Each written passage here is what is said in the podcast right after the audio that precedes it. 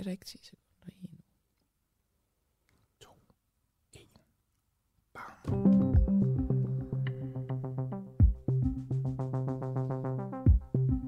Velkommen til en uafhængig morgen med Camilla Boraki.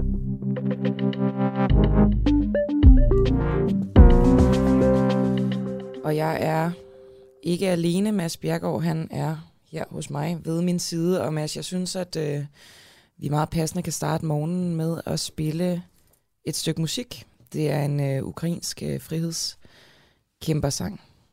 Ой, у лузі червона калина похилилася. Чогось наша славна Україна зажурилася, а ми тую червону калину підіймемо. А ми нашу славну Україну хе-хе розвеселимо. Selv på et øh, sprog, som vi ikke forstår, er det her øh, øh, et utroligt øh, rørende Ja, stykke det er meget, meget fint. sang. Og jeg kan lige øh, oversætte, hvad det er, der bliver sunget. På engen står en rød tranebærbusk, bøjet så lavt. Af en eller anden grund har vores gloværdige Ukraine været tynget af bekymringen. Vi vil tage den røde tranebærbusk og rejse den igen. Og vi, vores gloværdige Ukraine, skal opmuntres og glædes igen. Mm, og på den måde kunne vi sætte morgenen i gang. Og Mads, øh, jeg tænker, at jeg lige giver en øh, opdatering på, hvad der er sket i aftes og i nat i Ukraine. Ja, gør endelig det. Det er jo ikke, øh, det er jo ikke fordi, der ikke sker noget, øh, bare fordi det er nat i, øh, i sådan en øh, krigszone. Tværtimod. Kiev øh, er ramt af beskydninger, øh, raketbeskydninger, øh, blandt andet mod et holocaust-mindesmærke og en barselsklinik, og det skete altså få timer efter, at det russiske militær de advarede om netop sådan nogle her højpræcisionsangreb og øh, altså opfordrede civile i nærheden af de her mål til at flygte.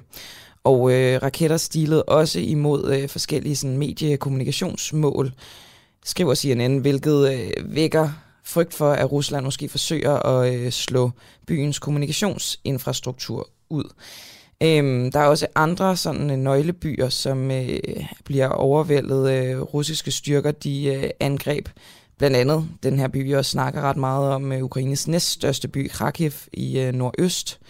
Og, øh, og så også denne her øh, øh, by, der ligger i syd, som hedder øh, Kherson, øh, som er en ret strategisk vigtig by og ligger nord for den her øh, Krim halvø. Og der, øh, forlydner, der er forlydende om, at, øh, at den lokale banegård er blevet øh, overtaget af russisk militær og også en, øh, en havn i byen. Det øh, meddeler i hvert fald øh, byens borgmester ifølge et øh, lokalt ukrainsk medie, og CNN har fået det verificeret øh, med billedmateriale. Øhm, på det sociale medie Telegram, der meddeler Ukraines parlamentskonto, øh, konto, at øh, også at der har været tropper, russiske tropper i kamp med ukrainske styrker øh, nær det her militære hospital i den her øh, eller i den, den by der hedder Kharkiv. Og hvis jeg lige skal opgøre øh, altså tabstallene, det kunne FN i hvert fald gøre i går, øh, det lyder på 136 mennesker, og det er inkluderet 13 børn, som er blevet dræbt i, øh, i krigen siden den 24. februar. Og det må, ja, og det må handle om øh, civile tal, så vidt øh, jeg lige kan tolke ud fra det. Det er rigtigt. Nu skal vi snakke med øh, vores reporter her på Den Uafhængige, Clara Vind, som i går tog med en bus til øh, den polske grænse. Clara, hvor øh, befinder du dig nu? Godmorgen. Jeg øh, befinder mig cirka tre timer fra den ukrainske grænse, øh, så jeg er i Polen nu. Okay. Og hvordan har øh, natten i bussen været? Jamen, øh, altså, der, er jo, øh, der har faktisk været øh, ret høj stemning. Øh, vi var et sted i Sønderjylland i går og hentede noget øh, forskellige... Øh, altså, det er jo en bus, der er fuldstændig stoppet til, til randen med øh, alt fra øh, ambulancebord til øh, mad og blæer. Øhm, og så øh, kørte vi ellers afsted. Så øh, der har faktisk været øh, ret god stemning. Vi, øh, der var nogen, der havde taget en masse mad med, og gløk og vin, og øh, så sad vi i går og spiste sammen i bussen. Øhm, altså, der er også øh, ukrainer i bussen. øh, som har familie, der ikke kan komme ud af Ukraine, øh, og som befinder sig i nogle ret øh, havede områder. Så, så derfor er det selvfølgelig også øh, hårdt at, at se dem sidde og øh, hele tiden følge med, og ikke vide, hvordan deres familie skal kunne komme ud herfra. Og uh, hvad, hvad er de på vej for at gøre? Altså skal de forsøge at hente dem ud? Nej, altså det, det kan de ikke, og deres familie vil heller ikke ud. Altså deres familie er ret stålfast på at blive, øh, fordi som du siger, det, det er deres land, og øh, det er deres frihed, og øh, de vil ikke øh, ud derfra.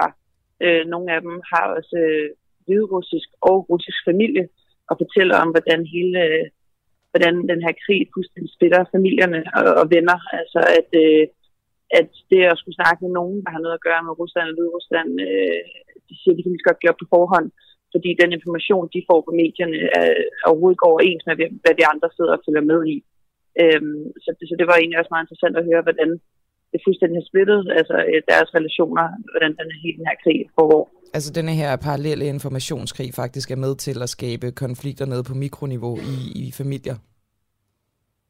Ja, fuldstændig. Altså, det siger, jeg tror, den ene havde en tante, som øh, man kunne lige så godt opgive, når man ringede, fordi det eneste, hun fik, det var fra de russiske medier, og hun øh, kunne slet ikke sætte sig ind i, hvordan virkeligheden var øh, for alle os andre. Og Clara, øh, du skal jo ned til den polske grænse simpelthen for at, at rapportere dernede fra, men øh, kan du øh, sådan geografisk placere os ved, hvor hende øh, skal, skal, skal den her bus hen? Ja, altså det er noget, der hedder øh, Medica Medica-overgangen, som er cirka 5 timer fra øh, byen Lviv, som er også den by, hvor øh, det danske ambassade blev, øh, blev flyttet over. Altså det er en stor overgang, hvor, øh, hvor flere de, øh, de kommer til. Og øh, Jonas, som vi havde med i går, ved jeg også, øh, ankom til den grænseovergang i går, da jeg snakkede med ham. Øh, og vi skal lige sige, at, øh, at Jonas han er en, øh, en dansker, som er taget mod Ukraine for at deltage i kampene. Ja, og han, han skulle også ind over samme grænseovergang i går for at komme videre til øh, øh den ukrainske by Lviv, og så øh, videre ind i Ukraine. Og øh, i går, der øh, vidste du ikke så meget om, hvor du skulle bo henne, og hvad ligesom øh, planen var. Er du kommet det nærmere, klar? Nej, det er jeg faktisk ikke. Altså, jeg tror, man skal, jeg tror, man skal se det meget andet, når man kommer, fordi det er jo, øh, det er jo en masse mennesker, der er der ufrivilligt og øh, har det fuldstændig forfærdeligt. Øh, så hvor jeg egentlig skal bo, og hvor jeg skal være, det er måske egentlig ret lige meget øh, i forhold til dem, der er der ufrivilligt. Øh, så det, det er egentlig ikke noget, jeg tænker specielt meget over. Det skal jeg nok finde ud af. Og planen for dig er så egentlig bare at øh, altså observere og, øh, og fortælle i virkeligheden? Ja, egentlig. Altså øh, snakke med folk, fortælle historier og, øh, og rapportere derfra. Øhm, jeg kan måske lige fortælle om, øh, om ham Jonas, som vi lige var inde og, og nævne kort, øh, som er en dansk hvad kan man sige, kriger, der skal ned og kæmpe. Jeg snakkede med ham i, i går, hvor han lige havde fået sit papir på, at nu var han en del af den internationale ukrainske legion, øh, og havde som fået papir på, at nu skulle han ned og kæmpe. Øhm, og øh, øh, jeg kunne, ja, han var bange, fordi han havde lige fået papiret og samtidig fået sendt en video fra den hvidrussiske grænse, hvor der stod, øh, som han sagde, tjener og soldater så langt øjet rakte. Øh, og han sagde, at der var øh, mange internationale, han havde mødt der, der også skulle kæmpe, altså fra England, øh, Frankrig, USA, øh, folk med kamperfaring, som også havde kæmpet i Afghanistan. Øh, og øh, det sidste, jeg hørte fra ham, det var, at han skulle til at krydse grænsen og, øh, og komme ind i Ukraine. Og det skal jo sige, at Jonas... Og så skulle så vidt, han ned og have sit udstyr. Så vidt øh, jeg har forstået, har Jonas ikke kamperfaring. Nej, men jeg tror, at det beroliget ham at vide, at dem han skulle kæmpe sammen med havde. Til gengæld så har han så øh, tre børn og en øh, kæreste hjemme i Danmark, som øh, han har ikke fortalt sine børn, at han skal ned og kæmpe. Konen ved det selvfølgelig godt, øh, men har også været stærkt utilfreds med den her beslutning, som jo er ganske kontroversiel, kan man sige. Er der ikke noget i ham, der, øh, der vakler, altså når du snakker med ham? Nej, altså så, som han sagde i går, det er altså øh, selvfølgelig, øh, ja, man er bange, når man står der, og man har fået papiret, og man så, det er jo en se på sociale medier, så han kan jo stå og følge med i, øh, i de videoer, han får tilsendt, og jeg tror, at øh, hvis de fleste, der skulle ned og kæmpe, fik en video af tjetjener og øh, hviderussiske soldater, så langt øjet rakte, så tror jeg da også, der ville være flere, der, øh, der fik måske lidt kolde fødder. Men, øh, men øh, han virkede egentlig øh, klar og, øh, og i god, godt nok humør. Så øh, det sidste, jeg hørte fra ham, det var, at han var 45 minutter fra den ukrainske grænse, og skulle ind og have sit udstyr og våben. Klar, har du andet, øh, du vil berette?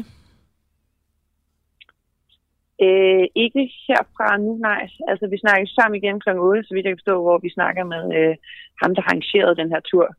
Øh, men ellers ikke nu.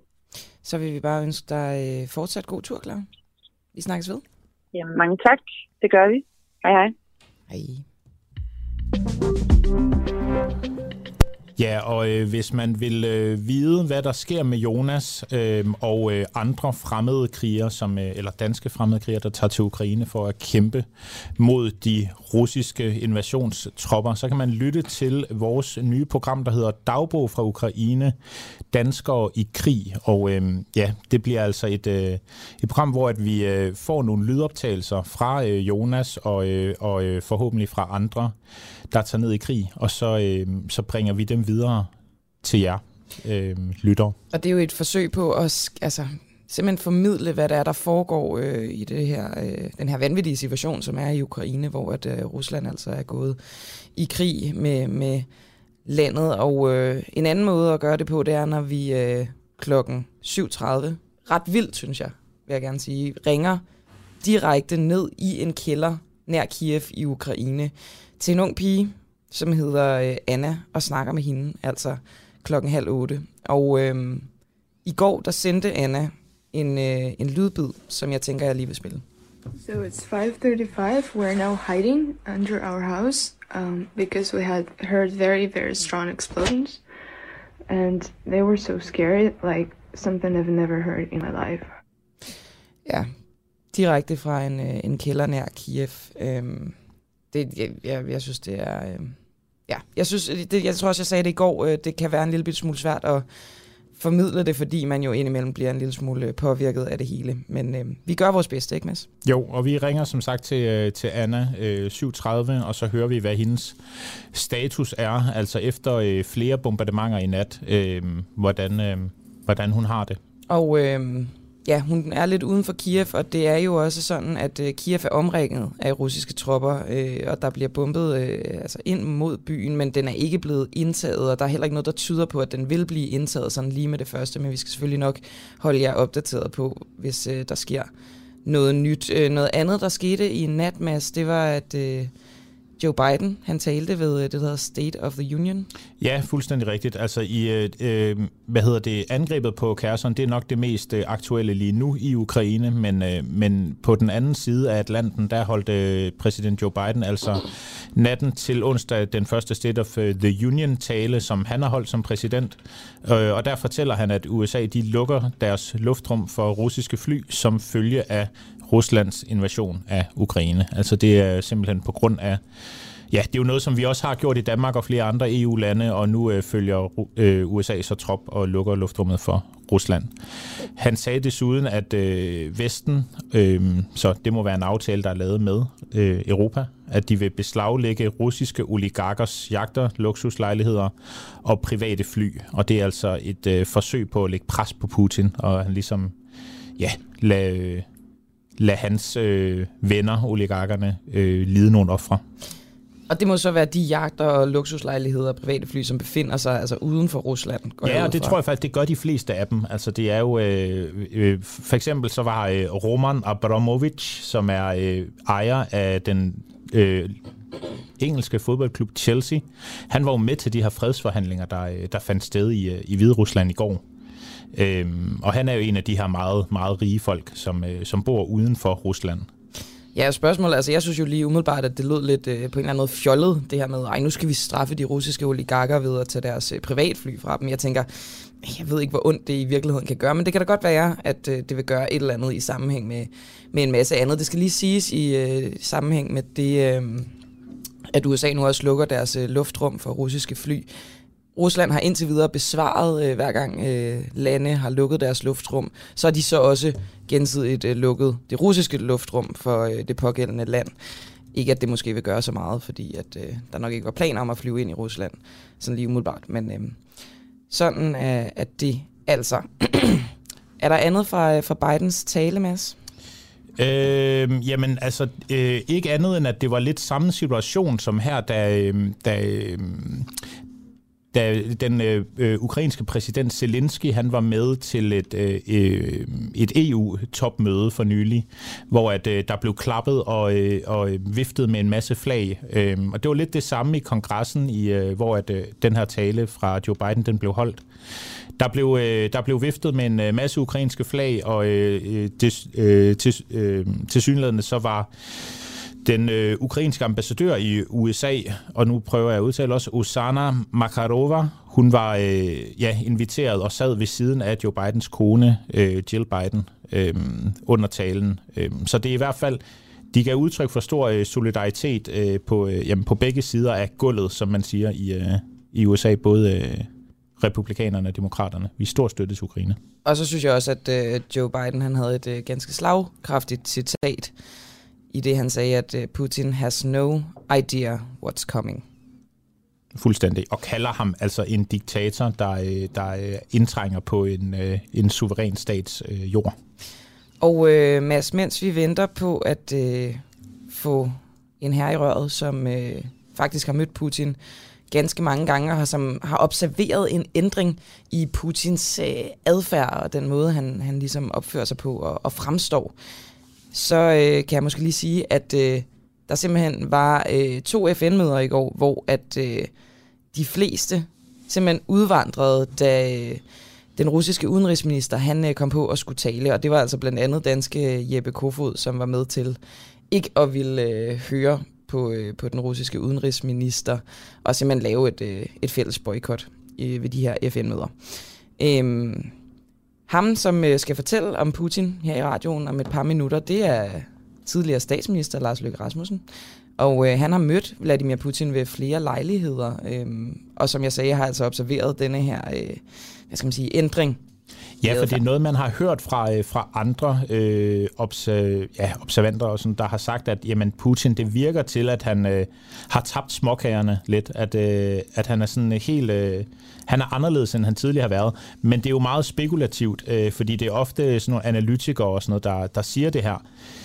Det er ikke tilfældet med, med Lars Lykke. Han har simpelthen øh, han har jo mødt Putin flere gange i, øh, i kraft af sit embede øh, som statsminister, og har, øh, ja, har altså også set en, en udvikling, øh, som vi om et par minutter lige skal høre mere om. Altså, jeg synes, der er noget interessant i det her, fordi det er jo ganske nemt at sige, at Putin han har tabt småkærne. Hvad, hvis man lige dissekerer det, hvad indebærer det så? Jamen, så må det jo indebære, at han har fået en form for psykose. Altså, at, at der er et eller andet, øh, en mental forstyrrelse i ham. Hvis der hidtil ikke er noget, der har peget på, at han skulle være sådan øh, psykisk syg, så har jeg måske en lille smule svært ved at se, øhm, at det her er en decideret psykose. På en eller anden måde, så gad jeg godt. Måske skal vi i virkeligheden prøve at få en psykolog på til at forklare, om det overhovedet kan lade sig gøre, mm. at man er fuldstændig sådan øh, kølig og kalkuleret over en lang årrække, og så lige pludselig snapper man og bliver øh, altså, mentalt forstyrret. Ja, eller handler det i virkeligheden om, at han er, han er blevet desperat, at øh, Putin føler, at han er nødt til at øh, agere, før at... Øh at han ligesom er færdig med at være præsident i, øh, i Rusland. Øh, det, er der, er der, nogle, andet, det er der jo nogle analyser, der vil, vil, vil påstå. Ikke? Ja. Er der et eller andet, han skal nå? Præcis. Han er jo øh, 69 år gammel, så øh, det er ved at være op over. Jeg kan måske også lige uh, tease for, at øh, vi får besøg i studiet. Det er om øh, lidt over 20 minutters tid øh, af, af Anders Storgård, som er kommunalbestyrelsesmedlem på Frederiksberg. Og øh, han kommer på besøg, fordi at vi faldt over et lidt slagkraftigt tweet, altså et uh, citat fra Anders i går, hvor han siger, Danmark bør afbryde al handel med russisk olie og gas. Jeg vil gerne fryse, hvis den russiske her og økonomi gør det samme. Og det er jo øh, et indspark i debatten om den her Gazprom-aftale, som vi er øh, medlem af, som Ørsted er medlem af, hvor vi jo får gas naturgas fra Rusland, og øh, som flere politikere simpelthen har været ude i, på forskellige måder at sige, øh, det skal vi simpelthen ikke. Ja, det er virkelig en, øh, et, det store emne lige nu i, øh, i, i dansk politik. Det er, det er det, som øh, rigtig mange politikere de er ude og udtale sig om. Også fordi, at man jo har en idé om, at det er et eller andet, som vi som danskere har en indflydelse på. Gazprom, som er dem, der leverer den her naturgas for Rusland, det er Ruslands største selskab og den største, jeg tror også, det er det største energiselskab, i hvert fald naturgasselskab i, mm. i hele verden. Ja, det står for sådan noget 40 procent af gassen til, øh, til EU, så det er jo ikke sådan bare lige. Øh, det er jo det her med sanktioner, at selvom det vil gøre ondt på Rusland, så vil det så også gøre ondt på dem, som, øh, som foretager sanktionerne. Så det bliver, det bliver spændende at høre, hvilke argumenter Andersen har, og hvad, om han har kalkuleret med, hvad det vil, hvad vil koste Danmark, ikke? hvor ondt det vil gøre på os, hvis vi øh, altså river den her Gazprom-aftale i stykker. Jeg kan se, at øh, Barry ude i regien forsøger at få fat på, jeg ved ikke engang, om vi fik sagt det, Mads, ham der skal fortælle om øh, ændringen i øh, sådan Putins, øh, øh hvad skal man sige, den måde, hans øh, personlighed er på. Det er Lars Lykke, tidligere Ja, jeg tror, du fik afsløret det Og det er godt. Det er godt. Øhm, men han er jo, øh, selvom han ikke er statsminister, lader det til, at han stadig er en øh, travl herre. Han skulle øh, efter sine sidde i en taxa. Jeg ved ikke, hvor han er på vej hen. Men, øh, men Barry prøver altså lige at få fat på ham. Det er også derfor, ja, og vi mens vi, lige venter, mens vi lige venter, så kan jeg jo øh, fortælle også, at øh, noget, noget andet, vi senere skal, det er, at vi skal tale med Christian Lindhardt, som er major og militæranalytiker ved Forsvarsakademiet.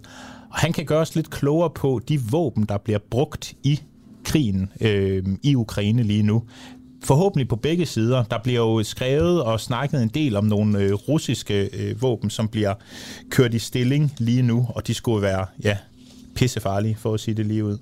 Jeg tror, jeg så på TV2 øh, på deres nyhedsside, at de skrev, at det er russernes farligste ikke-nukleære, altså ikke atomkraft-relateret øh, våben. Jeg går ud fra, at du taler om den her TOS 1, som man på russisk, russisk øh, eller oversat til dansk kalder for den brændende sol, og ja. det er sådan et øh, våben, som suger al luft ud af omgivelserne, og så smadrer menneskers indre organer.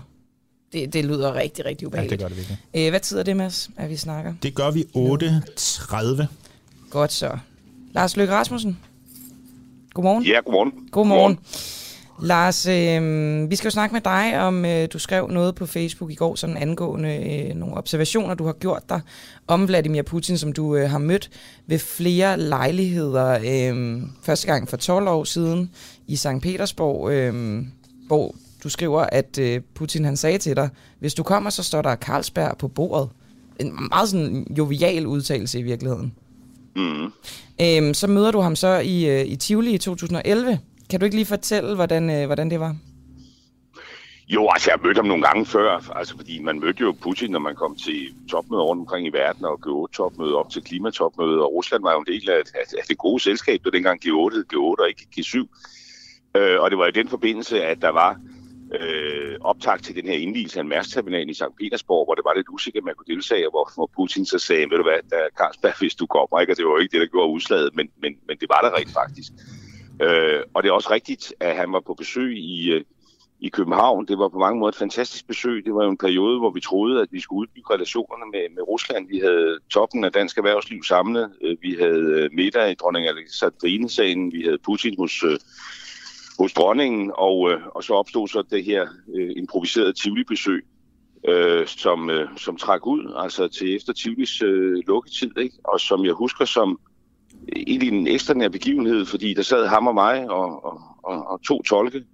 Øh, og når det virkelig fungerer, så er det som at være i en dynamisk samtale. Vi snakkede sammen i ja, mere end to timer, ikke? og han fortalte om hans tid i, i KGB i Østtyskland, hvor han elskede at tage til København i weekenderne og besøge Tivoli og den slags ting. Altså, det var meget, det var meget lige ud af landevejen, ikke? Og, og det er selvfølgelig det, der rent mig i hu, når jeg nu sidder her øh, 12 år efter og ser, hvad det er for en udvikling, som både han og Rusland har undergået, at det, det virker jo som en svunden tid, selvom det virkelig kun er altså godt 10 år siden. Mm. Øh, bare lige for at vende tilbage til det der øh, Tivoli-møde, I havde. Du siger, at øh, I blev ved til efter det lukkede. Altså, skal, skal jeg forstå det sådan, at I sad sådan og, og festede lidt sammen, eller sådan hygget? Nej, altså, det, er det, det, det sådan, være, det var? Det vil, være en over, det vil være en overdrivelse. Altså, rent faktisk var det sådan, at det var... Det, det var ja, øh, det var faktisk sådan, at det var oprindeligt planlagt, at Putin skulle have en overnatning i København, og, og derfor lå der oprindeligt et tvivlbesøg, og så skete der det, at han var nødt til at korte sit besøg af. Øh, lang historie kort, ikke? Der var øh, den her tsunami i Japan, og et atomkraftværk, der, der gik ned, og man flyttede en stor sportsbegivenhed fra Japan til, til Moskva, og så skulle, han, så skulle han rejse hurtigere ud, og derfor aflyste egentlig Tivoli besøget, ikke? Mm. Men så sad vi i bilen ned fra dronningen på vej til middagen hos Albertinsalen, og så siger han så, at vi kan måske lige nå Tivoli, hvis vi gør det der middag lidt kort, ikke? Og så var det planlagt med, tror jeg, at han skulle flyve ud af landet ved, ved 20-tiden, og han kom afsted, altså klokken halv et, ved jeg tro, eller noget sådan. Ikke? Og øh, Lars Løkke Rasmussen, det du så øh, altså skriver, at du bemærker, at du møder ham igen i 2018, og der observerer du en ændring. Ja, altså jeg har jo bare jagtet det her øh, via øh, tv. Jeg har deltaget i EU-topmøder, vi har talt om Rusland, vi har kunne se, hvordan det lukkede som sig selv. Vi har set giftselskabet øh, i London. Jeg har været med til at diskutere øh, sanktioner. Men den sidste gang, jeg møder ham personligt selv, det er så ved øh, 100-året for, øh, for afslutningen af Første Verdenskrig. Ikke? Øh, og der synes jeg, at jeg fornemmer også i hans attitude over for mig, altså en, en, en, en forvandlet øh, Putin. Det er bare en lille observation. Men kan du uddybe det, også... altså hvad du bygger den fornemmelse på?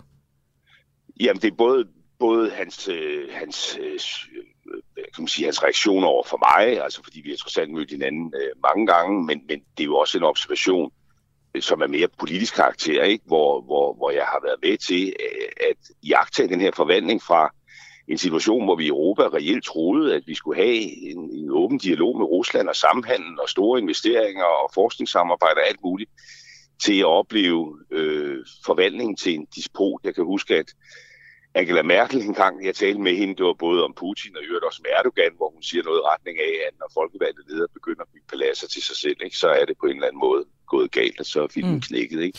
Men Lars... Og det er jo også det, der er sket med, det er jo også det, der er sket med Putin. Ja, jeg afbryder dig lige i det, fordi det er jo sådan en, det er også sådan en overordnet observation, vi i virkeligheden alle sammen kan gøre os, og så vende tilbage til det her med dine personlige møder med ham, og jeg skal jo selvfølgelig lige sige, du skriver også i dit Facebook-opslag en fuld disclaimer, du er ikke psykolog, det er heller Nej, ikke det, det øhm, du skal bruges til, så ingen, ingen sådan, øh, psykologiske analyser på den måde. Men, men det her med, at han har ændret karakter, det vil jeg stadig gerne have dig til at, at uddybe øhm, fra, altså fra 2011 og så til, til 2018.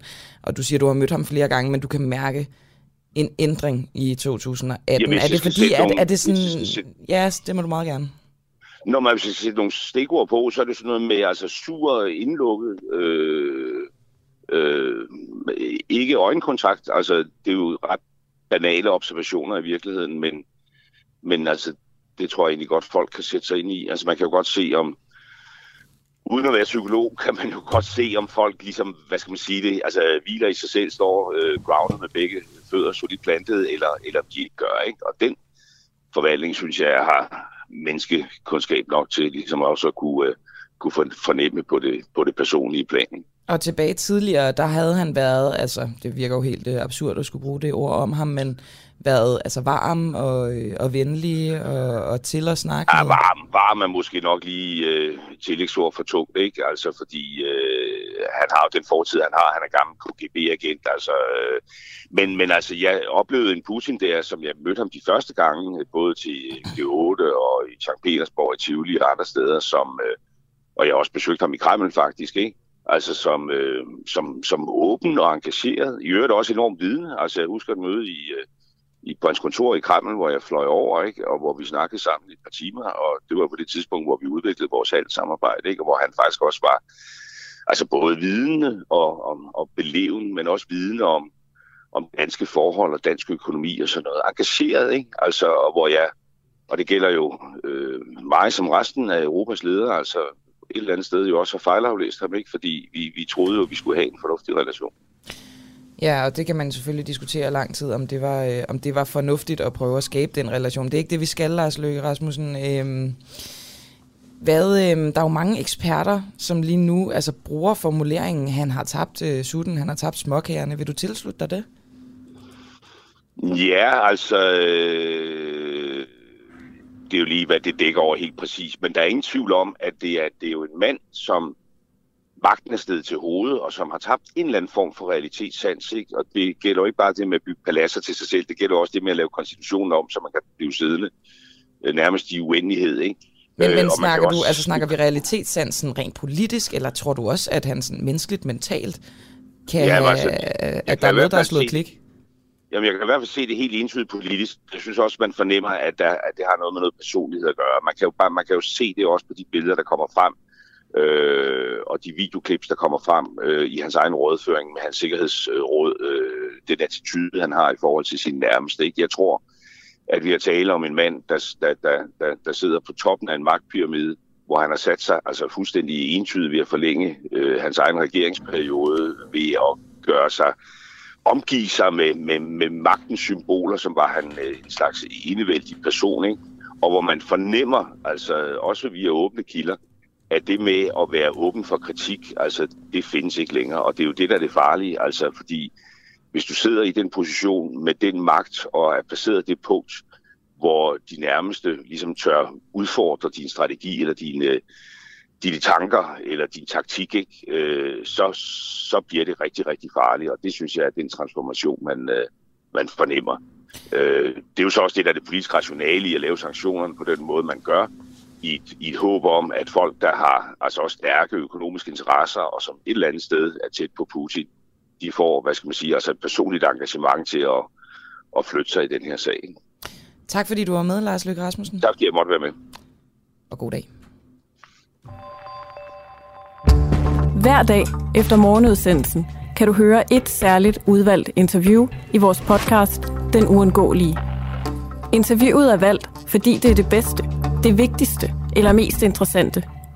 Er det? Det er, altså nu, øh, du er selvfølgelig politiker. Hvem er det, der skal sidde i ledelsen? Øh, ja, hvem der skal sidde i ledelsen, det tænker jeg jo meget klogt, at jeg holder for mig selv. Hvordan får du øh, Martin Henriksen og Pia Kærsgaard til at blive gode venner igen? Det får jeg dem ikke til. Det, det tænker jeg ikke, de gør. Du finder den uundgåelige i vores app, eller der, hvor du henter din podcast. Et nyt interview hver dag. For dig, som ikke fik hørt hele morgenudsendelsen, men ikke vil gå glip af dagens bedste interview.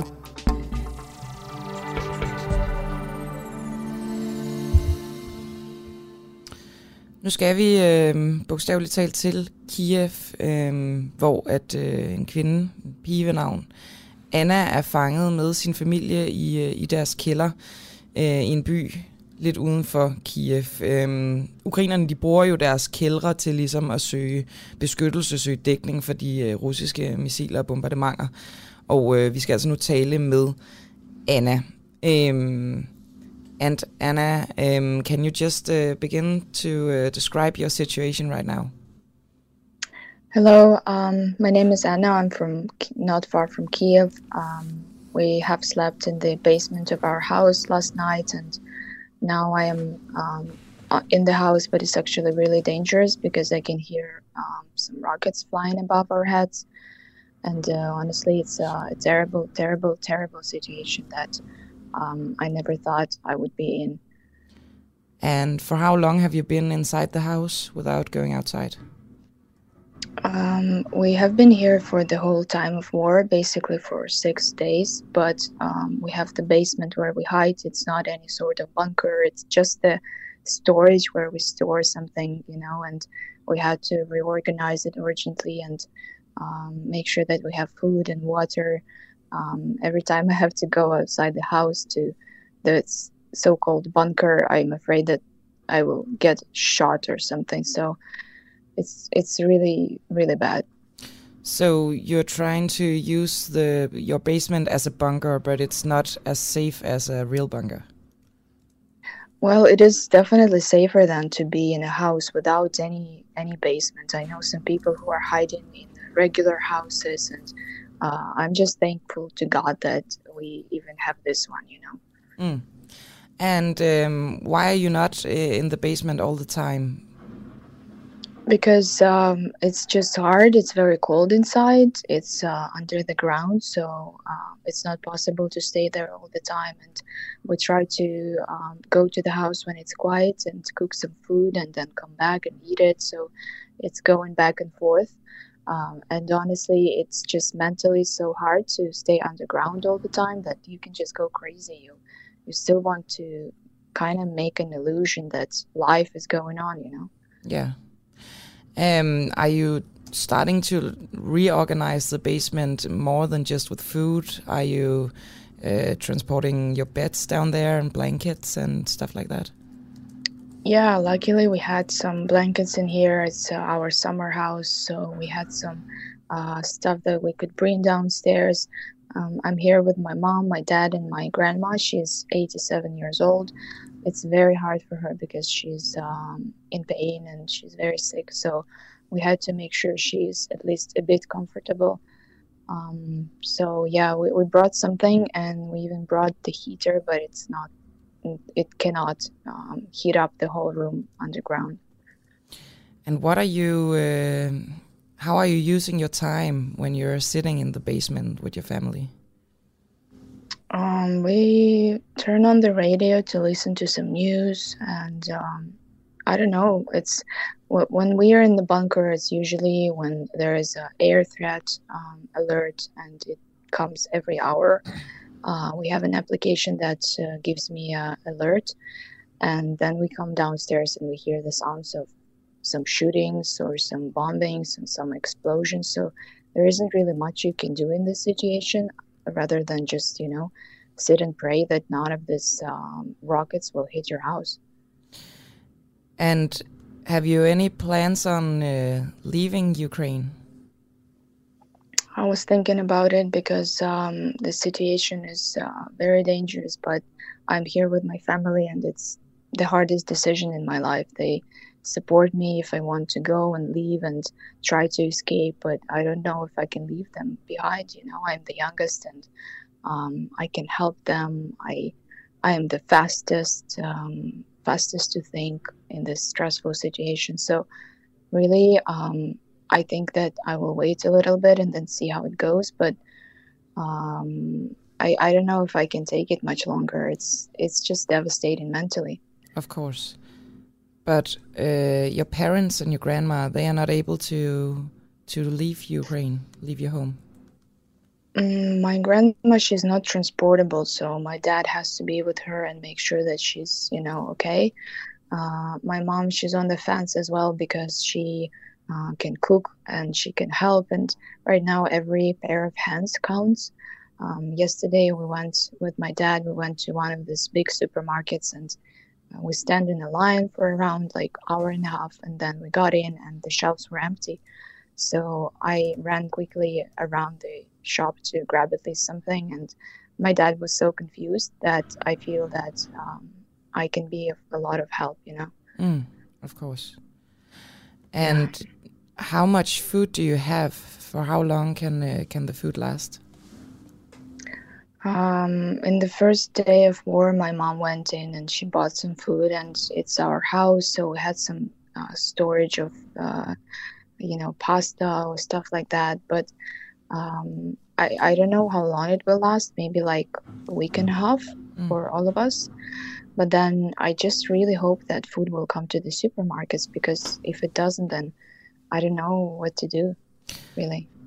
And how about your, your friends, Anna? Are they in the same situation as you, or are they leaving Ukraine?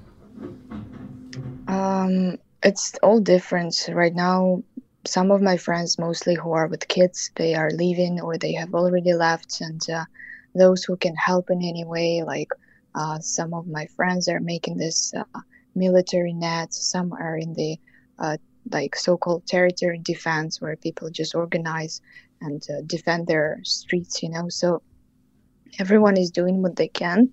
Some people left and i don't blame them for them. Some women left because it is something that you cannot understand unless you're in this situation and it's so easy to get a mental breakdown. You just cannot cannot stay in this you know? Yeah of course it's so difficult mentally and it's it's difficult also to understand when you're not in the situation um, so please try to explain, like when you are out with your family all the time, are you guys like hugging each other or are you um, in conflict or how are you reacting uh, being in this situation together? Um, I would say it's um, you know everyone reacts differently and every person has different way to comprehend the stress. Uh, for instance, my dad he is the most stable one and I don't know what we, we would have done without him. He keeps us, you know, uh, he cheers us up and he makes sure that we are all right mentally. But Uh, my mom, for the first days, she was totally shocked. She um, couldn't do anything. Like she couldn't even help us with organizing the shelter. She would just sit there and watch the news. You know, I She was freezing. Time have this. Sorry. She was freezing mentally. Yeah, yeah. She was. Uh, she was just in shock and uh, like at the at the moment, everyone is mentally and physically exhausted, and we are, you know, on the edge of this. Uh, kind of like logical understanding. So sometimes I would just shout at my parents and then regret it the next moment. But Mm. I don't know what is the other way to be in this, you know, rather than be on the edge. Of course, of course. And uh, from here, Anna, what are what are your plans from here? Um, it's impossible to make any plans because the situation changes every day. Um, I have a huge faith in our army. I I feel that they are the biggest heroes that ever I ever seen in my life. But uh, they are fighting bravely. But we don't know what's going to happen. You know, we don't know if our part of the town will be occupied. So my only plan is to basically survive day by the day, to make sure we have food uh, to make sure that we rest a bit and then to take it from there. Do you have anything that can defend uh, yourself and your family, like Molotov cocktails or? No, not really. We don't have any supplies and we are a bit um, outside of the city, so it's not possible to get them. Okay. Anna, thank you so much for uh, participating in this, and uh, the best of luck to you and, and your family. Thank you. I'm glad I could speak up. Thank you a lot. Thank you. Altså, øh, Anna er en, øh, en ung ukrainer, som øh, simpelthen altså, med mellemrum søger dækning i øh, deres kælder i deres sommerhus, øh, som ligger nær Kiev, øh, og hun er sammen med sin familie, mor og far og, og syge bedstemor. Ja, det er jo fuldstændig vanvittigt at høre de her altså, historier, som vi også har hørt. Øh, ja, vi har hørt andre historier også ned fra, øh, fra Ukraine. Øh, ja, historier, der ligner Annas. Jeg kan også lige fortælle, at der var et... Øh, I Sjøtumir, der ligger... Øh, jamen, ligesom Anna bor tæt på Kiev, så er det også en by, der ligger tæt på hovedstaden Kiev, øh, hvor der var raketangreb øh, i nat. Øh, så vidt jeg kan se, er der ikke meldt om nogen døde på nuværende tidspunkt, men øh, ja. Ja, og vi følger selvfølgelig øh, situationen, altså det, der foregår i Ukraine lige nu, og skal nok øh, give løbende opdatering som, øh, som denne her. Nu har vi fået øh, besøg i studiet af Anders Storgård. Du er medlem af kommunalbestyrelsen på Frederiksberg. Jeg faldt over et øh, tweet fra dig i går, altså øh, et skriv inde på det sociale medie, der hedder Twitter, og jeg tænker, at jeg starter med at læse det op for lytterne. Danmark bør afbryde al handel med russisk olie og gas. Jeg vil gerne fryse, hvis den russiske her og økonomi gør det samme. Og spørgsmålet er jo, om øh, Ørsted skal rive øh, kontrakten med en statsejet russisk gasgigant i stykker. Øhm, fordi Danmark har over de sidste dage jo begyndt på flere forskellige ret strenge sanktioner imod Rusland. Og øh, til trods for det, så vil det delvist statsejede Ørsted over de næste år, altså øh, som det er nu, betale milliardsummer for russisk naturgas. Og øh, Anders Storgård, hvad sker der, hvis øh, Danmark stopper nu med at købe russisk gas? Jamen så vil det have en massiv økonomisk konsekvens for Danmark. Det er helt åbenlyst, og det er også derfor, jeg siger, at vi skal være klar til, at der kommer den konsekvens. Vi kan risikere at stå i en situation, hvor vi ikke kan få den energi, som vi skal bruge. Men for mig at se, så det her ikke bare et spørgsmål om Ørsted. Det er et spørgsmål om et bredere europæisk perspektiv. Siden 2014, der har jeg råbt og skrevet om, at vi skal være uafhængige af russisk olie og gas. Det har vi så ikke valgt at gøre. Nej, for det er vi men jo nu, ikke Men nu er vi i en situation, hvor Europa reelt set er i krig. Og hvis vi var blevet angrebet som Europa, havde vi så accepteret, at de strategier, vi lægger for dagen, de måske tager 10 år? Det mener jeg ikke. Og de penge, vi nu bruger på russisk gas, det går direkte ned i lommerne på den russiske krigs med, med Så, så hvis jeg forstår det rigtigt, Anders Storgård, så vil du gerne have, at det ikke bare er Danmark, der bør afbryde nu al Mm. handel med russisk øh, olie og gas. Det er simpelthen hele Europa.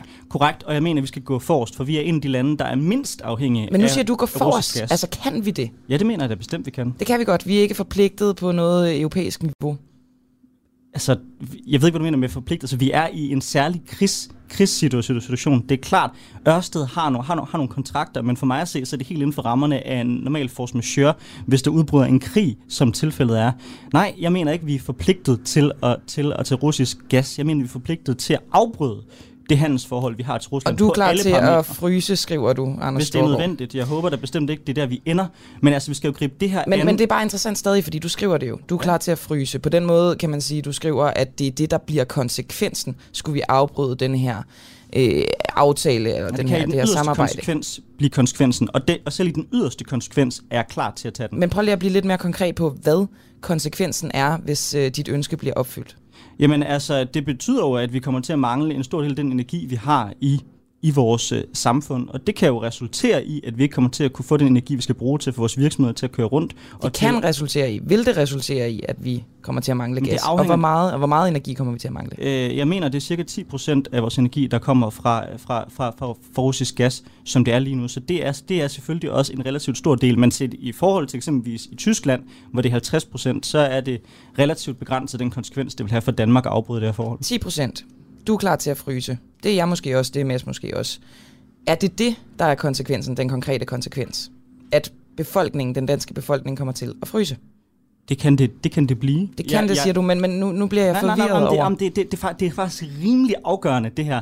Altså, øh, det handler jo ikke om, at jeg har et mål om, at vi skal fryse. Det jeg håber, vi gør, det er, at vi slukker hanen i morgen, og skriver vi det her an, ligesom vi gjorde, da coronakrisen ramte, og ser på alle de ting, vi kan, vi, vi, vi kan gøre. Vi skal gribe det her an, som om at vi er i krig. Vi skal begynde at bygge rør nu, allerede i morgen. Men Anders Storgård, til- vi er jo ikke i krig i Europa. Jeg mener, vi er i krig i, i, i, i Europa. Det mener jeg. Altså, vi er ikke i en situation, hvor vi skyder på russiske soldater, for desværre, hvis vi gør det, så kan manden finde på at kaste atomvåben. Men vi skal betragte det her som en, som, som en situation, hvor vi er i krig. Jeg synes stadig ikke, du er helt øh, konkret. Nu siger du, at du ønsker selvfølgelig ikke, at vi skal fryse. Hvordan det, vil du have, det giver sig mere selv. konkret? End Jeg vil end gerne lige- vide, om hvor, hvor meget, altså øh, om danskerne simpelthen ikke har mulighed for at tænde deres varmeapparater, eller er det de danske virksomheder, der kommer til at mangle energi? Hvor, hvor er det de her 10 procent, som vi kommer til at miste, vil, vil gå ud over danskerne? For det må du vel have kalkuleret med. Altså, jeg, jeg kan jo ikke sige til dig præcis, hvilke virksomheder det er, der kommer, der kommer til. Nej, men er det virksomheder, eller er det befolkningen? Det, Det, det går jeg ud fra, at I det er- konservative har, øh, har I, tænkt over. I, I konservative. Jeg skal lige øh, sige, at jeg taler ikke på vegne af den konservative folketingsgruppe. Jeg taler på vegne af mig selv. Og derudover så vil, vil, vil, vil, vil så sige, hvis man mangler 10% af ens energiforsyning, så betyder det, at der kommer til at være udsvingninger, hvor, hvor at man ikke kan få energi nok. I mange perioder, der har vi heldigvis nok vind til, at vi ikke kommer til at stå og mangle energi, men i andre perioder, for eksempel, at vi har en spidsbelastning, men det ikke blæser, så vil det gøre, at der kommer til at være udsvingninger i forhold til den energi, som Og hvem vi skal får. det og derfor kan jeg ikke sige dig præcis, hvilken virksomhed eller borger det er, der bliver, der bliver ramt for udsvingninger i en energiforsyning. Men det vil, jeg heller ikke have dig til at, det vil jeg heller ikke have dig til at sige, Anders Storgård. Men er det borgerne, eller er det virksomhederne? Potentielt set begge to. Okay. Og i begge tilfælde er jeg klar til det. Okay. Øhm, Men- nu, men nu det er siger så du, at vi får så- 10 procent øh, af vores energi fra gas fra Rusland. Mm. Så hvor ondt vil det egentlig gøre på Rusland, at vi bryder den her aftale? Det vil gøre helt konkret, at der er milliarder, vi lige nu poster i den russiske økonomi, som de ikke vil have til rådighed. Og hvis vi kan få andre europæiske lande med, hvilket jo er det, der er Poster Danmark milliarder øh, i den russiske økonomi ved Altså- køb af gas? Ja, det gør vi da helt klart. Altså, det, altså, det, er den, det er den største eksportindtægt, Rusland har. Det er deres største adgang til økonomiske midler lige nu. Det er den gas, de sælger på det Men vel ikke fra Danmark? marked. Kun. Nej, ikke kun, kun fra, fra Danmark, men det er, da, det er da allerede milliarder, vi køber i russisk olie og gas. Nu siger du det europæiske marked, fordi det er jo netop ikke kun Danmark, som du siger. Mm.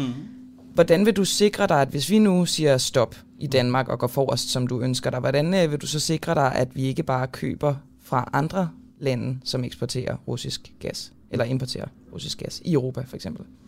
Jamen, altså, vi skal jo, for mig at se, altså, for mig at se, så dag et, det er, at vi, vi lukker for gassen. Dag to, det er, at vi begynder at se på, hvad kan vi så gøre i stedet for?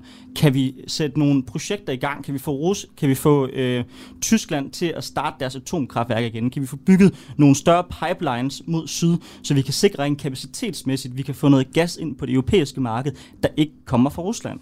Ja, fordi nu siger vi, du øh, siger 10 procent af den danske energi kommer fra, fra russisk gas. Det er jo det er jo anderledes i andre europæiske lande. De Ja. vil være værre stillet ja, end Danmark. De vil fryse endnu mere, hvis vi skal blive i din, øh, din egen beskrivelse. Mm.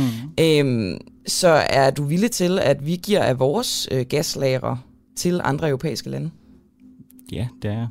Altså, jeg synes, jeg, synes, jeg synes, vi på det europæiske energimarked generelt skal omstille sig. Og ja, det kræver jo så også, at Danmark, der har en relativt velfungerende energiforsyning, der ikke kommer særlig meget fra Rusland, måske kan risikere at blive nødt til at være solidarisk med det resterende Europa, og så give en del af vores energi til dem også. Så ja, det kan potentielt set blive væsentligt mere end 10 procent. Men det handler jo også om, hvilke foranstaltninger gør vi ellers i Europa? Kan Hvad vi kommer- få Tyskland til at få genstartet deres atomkraftværker? Ja, så det gør er jo en det, er der jo ikke noget, der forskel. sådan lige, lige tyder på lige nu. Men hvad kommer det Ej, til at koste kan, jo- det Du kan jo her? ikke se en dansk beslutning. Man kan ikke både samtidig som sige, at konsekvensen, hvis hele Europa lukker, lukker, lukker ned, det er den fulde konsekvens, uden så at se på de parametre og de ting, man så kan gøre i stedet for til at afvæve faldet. Begge dele skal jo ses i en større sammenhæng. Hvad kommer det til at koste det her, Anders Storgård? Den her omstilling, denne her, at vi måske skal dele vores øh, gasforsyninger med andre europæiske lande? Det afhænger enormt meget af, hvilken metode det er, vi bruger til det, så jeg kan ikke sætte et enkelt beløb på det. Det vil være useriøst. Men hvis, du, øh, hvis vi gør, som du ønsker dig, altså det her med at genåbne de øh, tyske kraftværker, det her med, at, øh, at hele Europa ligesom øh, lukker for, øh, for russisk øh, gas og olie, det har du ikke kalkuleret med, hvad det vil koste? Så, nej, det har økonomer sådan set heller ikke. Det bedste, det bedste bud... Heller ikke økonomer, der foreslår det, som du gør. bedste bud, jamen, økonomer har diskuteret det her, øh, og det, det, det tætteste, jeg har, jeg har set på et svar fra økonomer, når jeg har læst om det her emne, det er, at vi risikerer at ryge ind i en recession. Men, Ja. de kan, men de kan ikke engang sætte et beløb på, og så sige, okay, det er 1% af vores BNP, der ryger, det er 2%. Altså, det, det afhænger jo, som sagt, fuldstændig af, hvilke forudsætninger vi så, vi så, vi så tager ud over. Anders Storgård, du siger, at vi skal lukke for gassen i morgen eller i Mm. dag, lige så Ja. snart vi kan. Ja. Hvem kommer det til at gå ondt på? Os eller Rusland? Det kommer til at gøre klart mest ondt på Rusland, men også ondt på os. Mm, Hvordan kommer det til at gå mest ondt på Rusland? Når, Fordi- fordi, fordi- altså fordi jeg vi- talte med, med Ørsted i går, der fortæller, og det har de også gjort i, i andre øh, øh, ombæringer, både til Berlinske og, øh, og en pressemeddelelse, sagt, at de her, øh, det her gas, det kommer man bare til at sælge til øh, andre steder i Europa. Fordi, at hvis, fordi formålet er jo som sagt, at det er hele Europa, der skal, der skal korte af. Jeg mener så, og det mener jeg på alle beslutninger, jeg er så træt af, at Danmark hver gang der er et større spørgsmål, så siger vi altid, at vi kan ikke rykke noget, før resten af Europa gør. Nogle gange bliver Danmark jo også nødt til at vise forbilledet og gå forrest. Og hvis Europa cutter af med russisk gas, så kan Rusland ikke afsætte det andre steder, for de har heller ikke den infrastruktur, der skal til rent rørmæssigt til at få eksporteret det hele til Kina. Deres rør er også henvendt i retning af Europa. Og ja, det vil have en stor økonomisk konsekvens for Europa, men den er meget større for Rusland, fordi det er nærmest al deres eksport, der er gas og olie. Men jeg skal bare forstå, du mener stadig, at, at uanset hvad man kommer til at beslutte i EU, så skal Danmark stadig lukke ned for gassen? Ja, Okay. Kommer det til at gå ud over Danmark eller Rusland? det kommer til at gå ud, på, ud af både Rusland og Danmark. Hvem kommer det til at gå værst ud over? Jamen, det kommer til at gå værst ud over Rusland. Også selvom de kan sælge til resten af Europa. Ja, Det er simpelthen ikke rigtigt. det er, det er jeg overhovedet ikke enig Okay, med dig. altså, med, med, men med det er jo, okay, fordi, altså Ørsted fordi siger, at de altså, kan sælge det til det samme Ør- beløb, eller til mere. Ørsted, men er Ørsted måske ikke også lidt en part i den her sag? Okay, altså, du tror ikke, at, Ørsted- gas, de kan, eller at øh, Rusland kan afsætte deres gas andre steder end, øh, end til Danmark? Jeg tror, at hvis Danmark ikke ønsker at tage imod russisk gas, så falder efterspørgselen på russisk gas, og det rammer også prisen på gas globalt, Hvorfor skulle efterspørgselen på russisk gas falde? fordi vi ikke ønsker at importere den. Nå, men det gør andre lande vel stadig. Hvis men ikke vi- de- hvis- jo hvis det kun er jo- Danmark. Men vi er jo også en del af efterspørgselen. Helt klart, men, men, men, men det er andre lande jo også. Så det her med, at du vil have, at Danmark skal være et forgangsland, det tror jeg, jeg har en lille bitte smule Okay, svært hvis ved at der- forstå. hvis- hvis der hvis er- du lige lader mig tale færdig, Anders Storgård, bare lige hurtigt. Altså, at, øhm, at du gerne vil have, uanset, altså der behøver ikke at foreligge en aftale mm. mellem EU-landene på forhånd. Du synes, Danmark skal gøre det uanset hvad. Mm. Er det ikke en- lille smule farligt? Altså, så kan det være meget gloværdigt, at vi ligesom skal vise eksemplet. Men EU-samarbejdet fungerer jo ikke sådan. Det fungerer jo på baggrund af aftaler. Det fungerer typisk sådan desværre, at Danmark sætter sig allerbagerst i bussen og ikke ønsker at gøre noget, før Tyskland gør det. Og det er jeg enormt frustreret over, at det konsekvent er den danske politik. I forhold til, til det, jeg var i gang med at vende sige før. Hvis du har et supermarked, hvor der er 10 kunder, og der så er en kunde, der ikke længere møder op, så er efterspørgselen på varer i det, i det supermarked altså også faldet. Ja, ville det være bedre, hvis alle 10 kunder lød være med at øh, møde op. Det vil det selvfølgelig klart. Men det gør selvfølgelig stadigvæk en forskel, hvis et supermarked mister en tiendel af deres Men kunder. hvis, hvis, hvis resten af, hvis de ni tilbageværende har sådan ret øh, stor øh, mangel på den vare, som bliver udbudt. Der er jo energimangel lige nu, ikke? Så, så, så Men skulle- hvordan vil du garantere, at, at det ikke vil altså, bare gå til de andre? Jamen, altså, de får jo forvejen dækket deres energibehov, Mm. de andre lande. Så det er jo ikke sådan, at de pludselig kommer til at skulle bruge mere energi, fordi Danmark holder op med at skulle bruge den russiske energi. Sådan hænger et marked jo ikke sammen. Okay. Jamen, øh, Anders Storgård, jeg tror egentlig, det var det herfra. Tak fordi du var med. Det var en fornøjelse. Så skal vi tilbage i øh, bussen, så at sige, i den bus, som øh, vores reporter Clara Vind, hun øh, sidder i på vej til Polen. Hvad siger du, Mads? Øh, nej, det er fint. Øh, jeg, jeg tror måske, at, øh, at vi har øh, Jesper på først. Gud, det er da rigtigt, Jesper. Det øh, beklager jeg. Det er lige, øh, Nej, det skal du da ikke beklage. Det er da mig, der ikke har styr på det. Bussen, den øh, skal vi først til cirka kl. 8.05, altså om 10 minutter.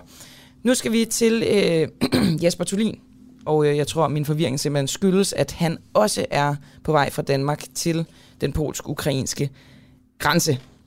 Jesper han har øh, sit eget firma, hvor han investerer i forskellige projekter, og han har arrangeret en øh, nødhjælpskonvoj, som skal, konvoj, som skal øh, altså køre til den polsk-ukrainske grænse. Øhm, og det var sådan, at først så skulle øh, Jesper bare afsted med sin ven, hvor de ligesom ville fylde bilen op med tøj og mad og medicinaludstyr, og så ligesom aflevere det ved grænsen. Men øh, efter han lavede et Facebook-opslag, så er det nu blevet til altså en konvoj, en nødhjælpskonvoj af flere biler, som tog afsted i går kl. 16, og øh, de regner altså med at ramme grænsen, ja altså lige nu omkring her til morgen eller formiddag. Øhm, og så er det så også blevet til en flygtningetransport, som skal tage ukrainer med retur til Danmark. Og jeg tror, at øh, der bliver arbejdet ude i regien på at få øh, Jesper Tulin med, så vi øh, kan tage en status på, hvordan turen er gået, og om de er nået til grænsen nu. Og altså egentlig kunne jeg også godt tænke mig at høre, fordi det seneste døgn har der været mm, forskellige rapporter om, at det er ikke nødvendigvis bare entydigt en god ting at komme med en masse forskellige nødhjælp til grænsen som, øh, hvad skal man sige, uautoriserede nødhjælpspersoner, fordi det på en eller anden måde bliver overophedet dernede, og på en eller anden måde kan forstyrre den mere sådan, officielle nødhjælp. Øhm, måske kan jeg lige læse et tweet op fra Anders Ladekarl, der er sekretær i, øh, generalsekretær i Dansk Røde Kors. Han, øh, han siger, at vores kollegaer i Ukraine appellerer til velmelende donorer, som for eksempel Jesper.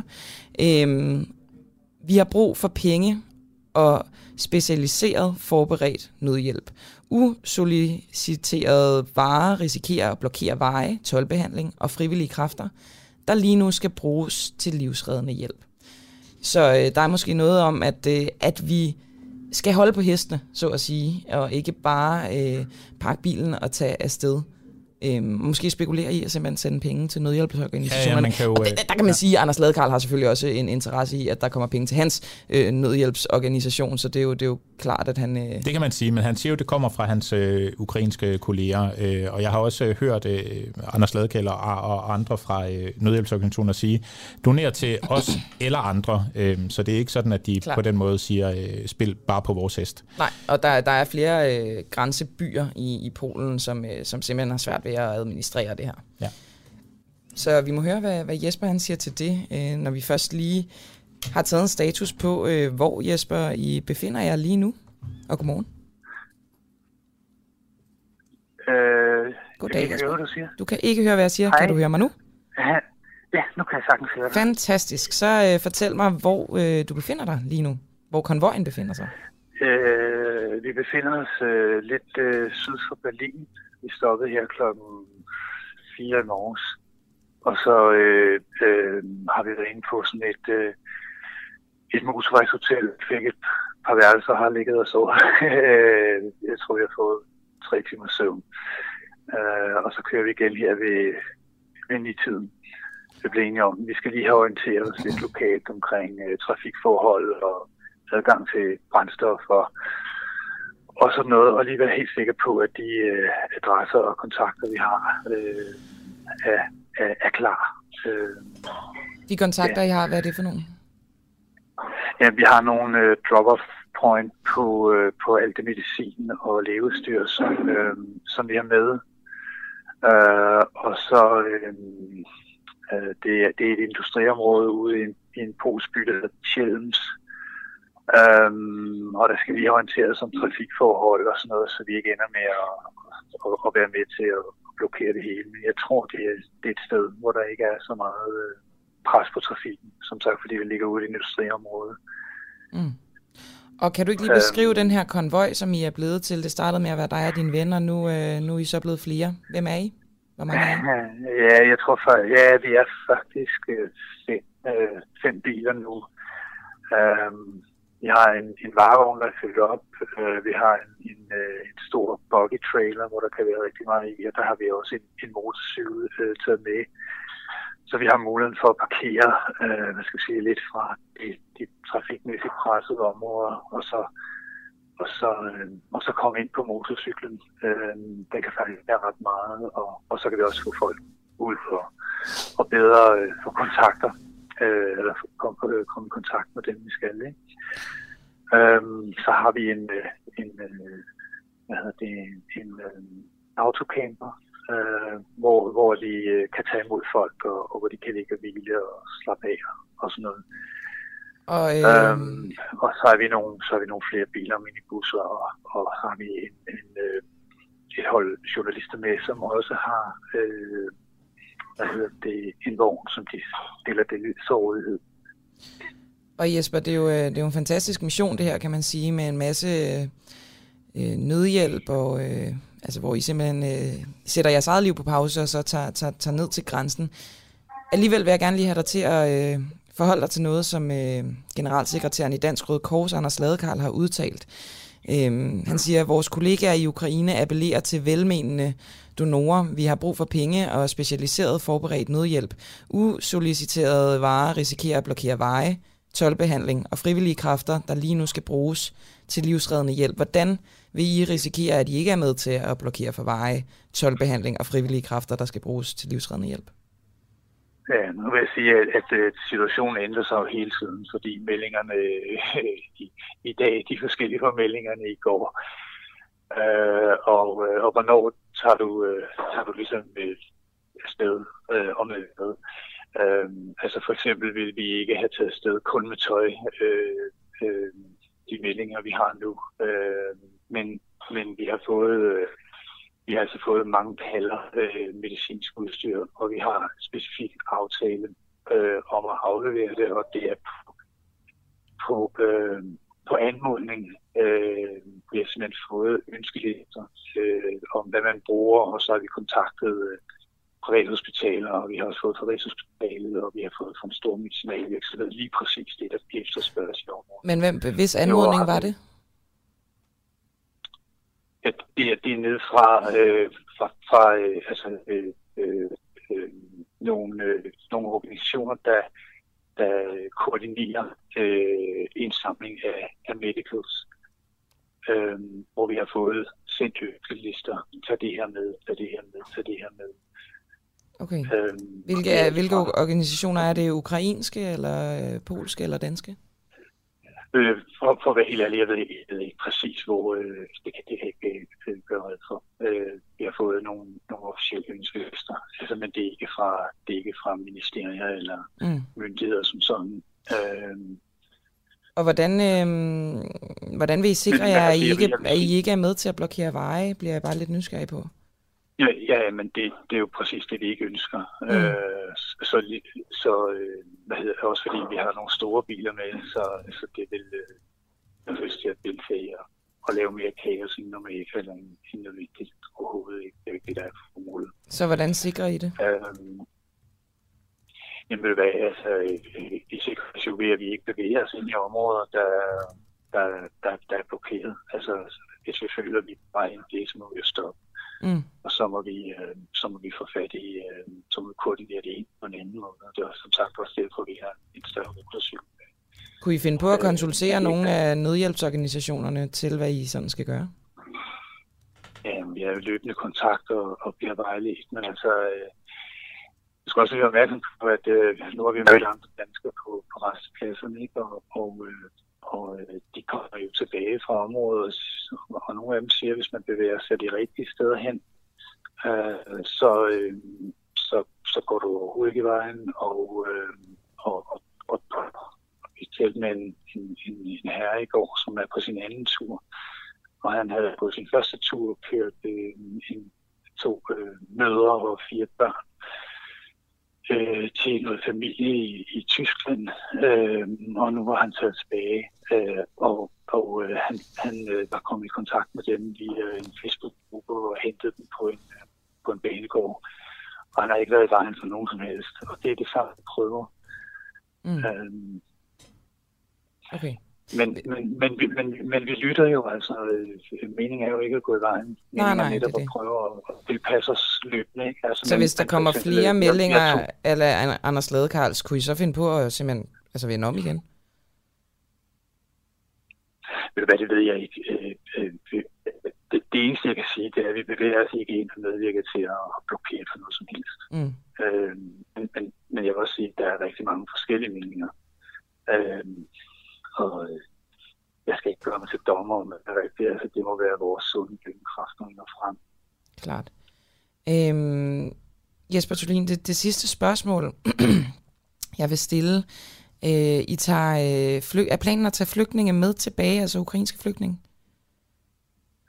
Øh, altså, vi er, vi er pt. i kontakt med, med nogen, som gerne vil til Danmark, øh, men det afhænger meget af, af timing, om vi lige kan samle dem op, øh, før de finder andre løsninger, eller, øh, eller tager andre steder hen. Øh, så ja, der er, vi, vi, vi er i kontakt med nogle familier, som, øh, som har kontakt til Danmark, og, og der er sikret indkvartering. Øh, yes, øh, vi har tilsavn for jeg, jeg har det øjeblikkelige billede, men, men mit indtryk er for 75 og 100 øh, personer, øh, der kan indkvarteres privat. Øh, Mm. øh, men mm, de skal jo ikke nødvendigvis til Danmark. Øh, det er jo ikke målet i sig selv. Målet er jo, at de skal hen, hvor de gerne vil hen, øh, og hvor de kender nogen. Og, Hvis de gerne vil til Danmark, sådan, hvad så praktisk? Øh, hvor, hvor vil I sætte dem af henne, ved I det? Nå, men altså, vi har jo, altså, vi, vi har jo specifikt danskere, der, der har sagt, øh, øh, vi, vi kan tage så og så mange, og de kan bo hos os den første måned, og, og, øh, og vi tager os af dem øh, med kost og logi. Øh, så det er jo helt specifikt, vi, så dropper vi dem jo af på de adresser og hos de familier, og sørger for, at de, de øh, bliver indkvarteret på en ordentlig måde. Alright, øh, Jesper Tulin, tak for at fortælle om, øh, om jeres plan med den her nødhjælpskonvoj. Tak skal du have. Og held og lykke med det. Ja, tak. Hej. Ja, det er lidt svært, og det er ja, svært at gå kritisk til, til folk, der er så velmenende som, øh, som Jesper, og, øh, og mange af de andre, der tager ned og øh, får hjælpe, de, øh, de er. Helt klart, men øh, det, jeg synes jo, det er interessant, altså til trods for al velmenenhed, om, øh, om det simpelthen kan være kontraintuitivt i sidste ende. Det må vi jo øh, Ja. følge med, hvad de forskellige nødhjælpsorganisationer, de ligesom øh, melder ud. Øhm, nu skal vi til nogle andre velmenende mennesker, ikke? Vi skal ned i, i bussen til Clara Vind, vores øh, reporter, som øh, har kursen imod Polen sammen med en forsamling af mennesker, som også skal bidrage med noget øh, nødhjælp nede ved den ukrainske grænse i Polen. Ja, hun har simpelthen scoret sig et lift på vej derned. Noget af det, som Anders Ladekal, som jo er, øh, som du nævnte før, generalsekretær i Dansk Røde Kors, han, noget af det, han nævner, det er jo også, at, at en af grundene til, at man skal give til nødhjælpsorganisationerne, frem for selv at øh, ja, tage, øh, sponsorere en tur og tage afsted, det er jo, at man... Øh, at, at det simpelthen er nemmere for nødhjælpsorganisationerne at agere på den anden side af grænsen, hvor at, øh, ja, man risikerer simpelthen de her blokader ved den polsk-ukrainske grænse, hvis, øh, hvis der er for mange, der tager derned. Og nu kan vi sige hej til Andres øh, Foundes, som øh, jeg har forstået det er en form for øh, arrangør af denne her øh, mission. Andres, øh, kan du ikke lige fortælle os, hvad er jeres øh, mission? Og godmorgen. Ja, godmorgen, øh, og tak fordi, at øh, I vil øh, snakke med os. Jamen, øh, missionen kort for vores vedkommende opstod øh, søndag formiddag i mit hoved, øh, hvor jeg kom i tanke om, at jeg jo kendte øh, Sergej fra et gammelt kursus to-tre år siden. Og øh, på det hold var der også øh, Niels.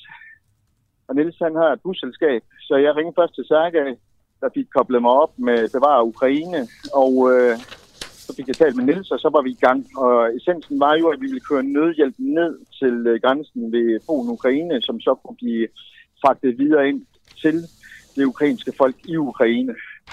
Øhm, og så ville vi jo så samle Ukraine op, der har behov øh, for at komme til Danmark. Det er jo sådan set det, der er udgangspunktet for det, vi laver. Øh, ja, kort godt.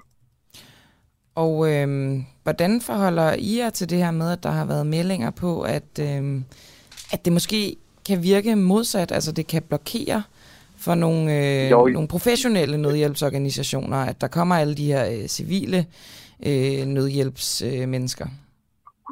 Øhm, jamen, øhm, jeg hører, hvad de siger. Nu har jeg desværre slet ikke haft tid til at kigge i medier omkring, hvad der sker, for at være helt ærlig.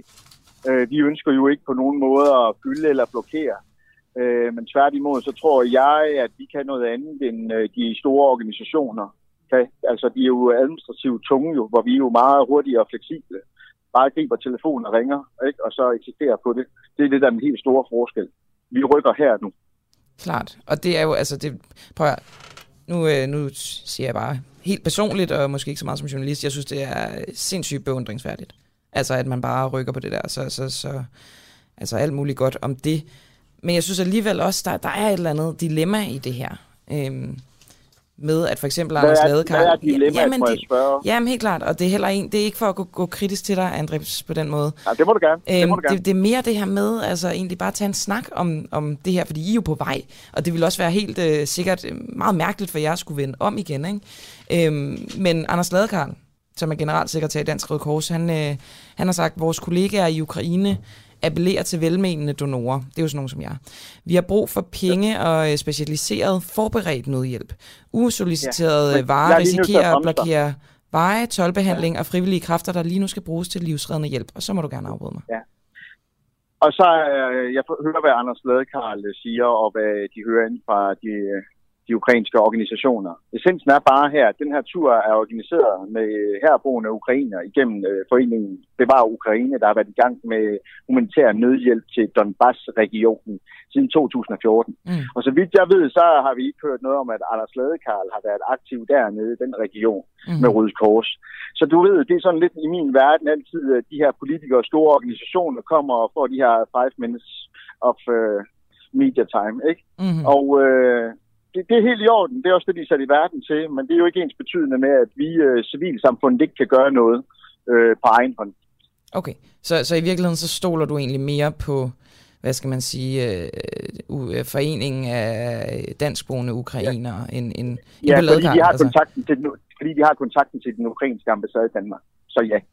Okay, så det, så det er baseret på i virkeligheden også, øh, hvad skal man sige, råd fra den øh, ukrainske ambassade i Danmark? Ja, altså vi har lyttet til øh, Bevar Ukraine og Roman, der er formand øh, for dem, og øh, Maria, som har kontakten bindeledet mellem øh, Bevar Ukraine og den øh, ukrainske ambassade, som jeg forstår det. Alright. Altså vi havde, jo ikke, vi havde jo ikke bare kørt afsted på mor og få. Det skal jeg være ærlig at sige. Mm. Altså, øh, øh, fordi at lige netop med udgangspunkt i nogle af de ting, du nævner jo. Og det er også derfor, at vi jo er gået, øh, hvad kan man sige, er gået den rigtige kommandovej, ikke? hvis øh, man skal bruge lidt i de der termiske militære ord i den her nuværende situation. Så, så, Så, ja. uanset hvor mange, altså nu bliver det selvfølgelig en smule hypotetisk, men uanset hvor mange nødhjælpsorganisationer, der vil fraråde det, øh, som, altså den type nødhjælp, som, som I laver, så, så, så kommer I ikke til at vende om. Nej, overhovedet ikke da. Altså, hvornår kommer, hvornår kommer Dansk Røde Kors ud af, ud af Danmark? Altså, jeg ved ikke, hvor mange busser de eller lastbiler de har sendt afsted, og hvornår de har gjort det. Øhm, vi har seks busser lige pt. på vej til Ukraine forskellige steder, organiseret igennem Bevar Ukraine.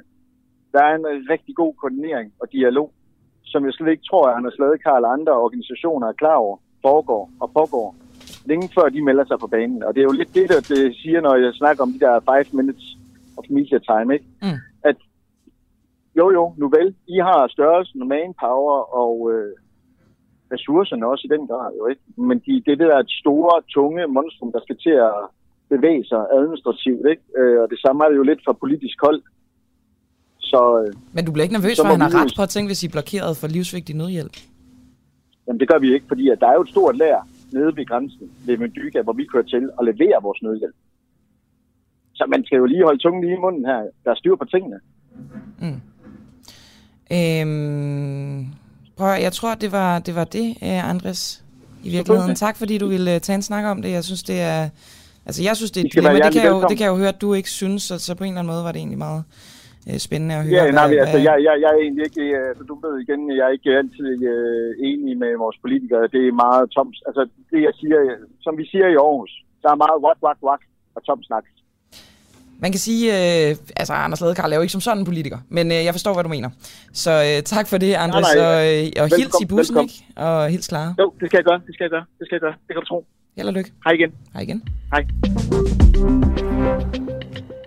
Prøv, der kan jeg lige, nu, nu, øh, nu siger jeg bare præcis, hvordan jeg har det. Jeg synes, det er svært, hvor kritisk jeg skulle gå til det her. Ja, Altså, fordi det godt. er så, øh, så voldsom en situation, og det er ekstremt sympatisk, at de her Ja, ja, folk nemlig. sætter deres øh, liv på pause og tager ned for at hjælpe, og at man så skal være sådan, hey guys, øh, det, det er måske ikke den bedste idé. Det er egentlig bare meget svært, så, så det kan jeg lige så godt øh, være ærlig omkring. Sådan er det jo nogle gange, selvom man øh, er en objektiv journalist. Ja, og så i den øh, forbindelse, så kan jeg da også, øh, hvis vi skal ja, tale om, at det kan være svært at sende øh, live øh, radio, så kan jeg også lige beklage, at jeg tror måske, jeg kom til tidligere, for der har været en masse inde i vores øh, Facebook live-tråd med folk, der har været utilfredse. Og jeg havde lidt svært ved at øh, gennemskue, hvad det var, men jeg tror, jeg kom til at oversætte nukleære våben og nuclear weapons til øh, atomkraftbaseret. Og det er jo ikke en rigtig oversættelse. Så det er, det er bare A-kraftvåben, eller øh, A-våben, tror jeg bare, man kalder det, ikke? Naturligvis. Øhm, så det er selvfølgelig, ja, det er beklagelse herfra. Det kan ske, prøv at. Sådan er det. Det er hæsblæsende, også fordi, at øh, dækningen her, det er jo sådan lidt on the go på en eller anden måde. Øhm, nu kommer vi tilbage til Danmark, og, og men at vi bliver ved emnet Ukraine, fordi skal øh, gaden ved navn Christianiagade ved den russiske ambassade omdøbes til Ukrainegade? Det foreslog øh, Venstres formand, Jakob Ellemann Jensen, nemlig under sin tale foran en øh, stor folkemængde. Jeg var der også. Øh, ved netop den russiske ambassade i søndags, der var en, øh, en demonstration øh, i sympati med ukrainerne foran den russiske ambassade. Og spørgsmålet er jo så egentlig, om det her, som Jakob Ellemann foreslår, altså omdøbe Christianiagade til Ukrainegade, om det er andet end øh, symbolpolitik. Og om øh, sådan en her navneændring på en eller anden måde sætter gang i en større lavine af lignende tiltag. Så i går, øh, der øh, talte vores kollega Christoffer Lind med gruppeformanden for Venstre, Jens Christian Lytken, som også er øh, medlem af Teknik- og Miljøudvalget. I dag der står vi i Christianiagade Det i København foran den russiske ambassade, hvor Putins ambassadør sidder bag nedrullede gardiner og lytter med.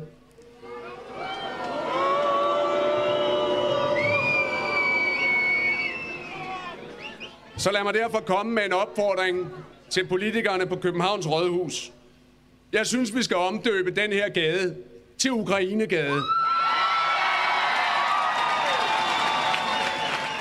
Altså Jacob Ellemanns forslag her, og så øh, skulle vi gerne have klippet med, øh, med Jens Christian Lytken her. I dag der står vi Nej, det har vi så måske. Jeg tror måske, at øh, det handler om, at, at øh, den måske, måske går det i gang bagefter. Skal vi prøve det? Hvis du sætter det i gang der, Hvis, og så øh, ser folk vi gerne vil lige høre om Jacob interviewet. Igen. Lad os, Vi prøver. Vi giver det et skud. I dag der står vi i Christianiagade i København foran den russiske ambassade, hvor Putins ambassadør sidder bag nedrullede gardiner og lytter med.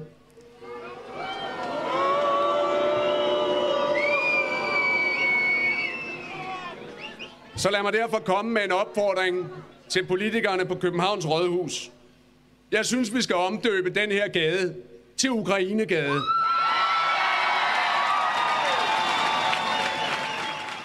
Det her med at skulle øh, omdøbe Christianiagade til Ukrainegade, er det andet end øh, symbolpolitik?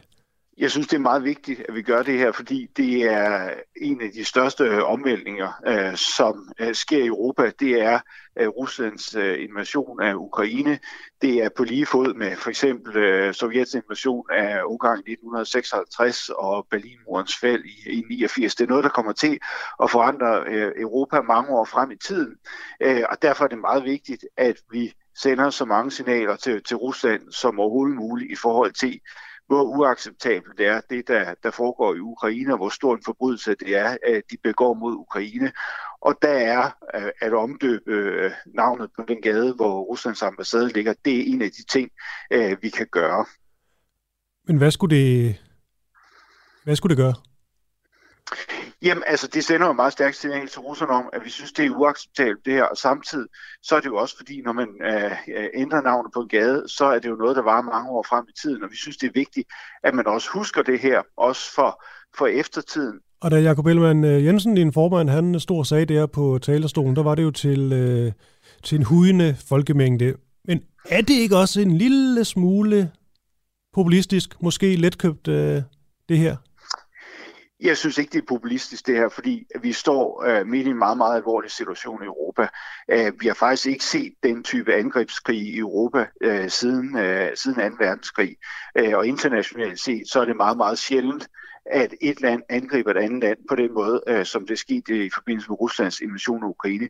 Så det er, det er en meget øh, alvorlig situation, nærmest uden øh, fortilfælde, i hvert fald i nyere historie efter 2. verdenskrig. Men det er vel også en beslutning, der bliver taget sådan i i nuet og øh, taler ind i øh, folkestemningen, fordi man kan sige, hvis det kommer til lande, der har bekriget hinanden, lande, der har været ubehagelige over for hinanden, så var der vel masser af gader på ambassader, der kunne blive øh, omdøbt.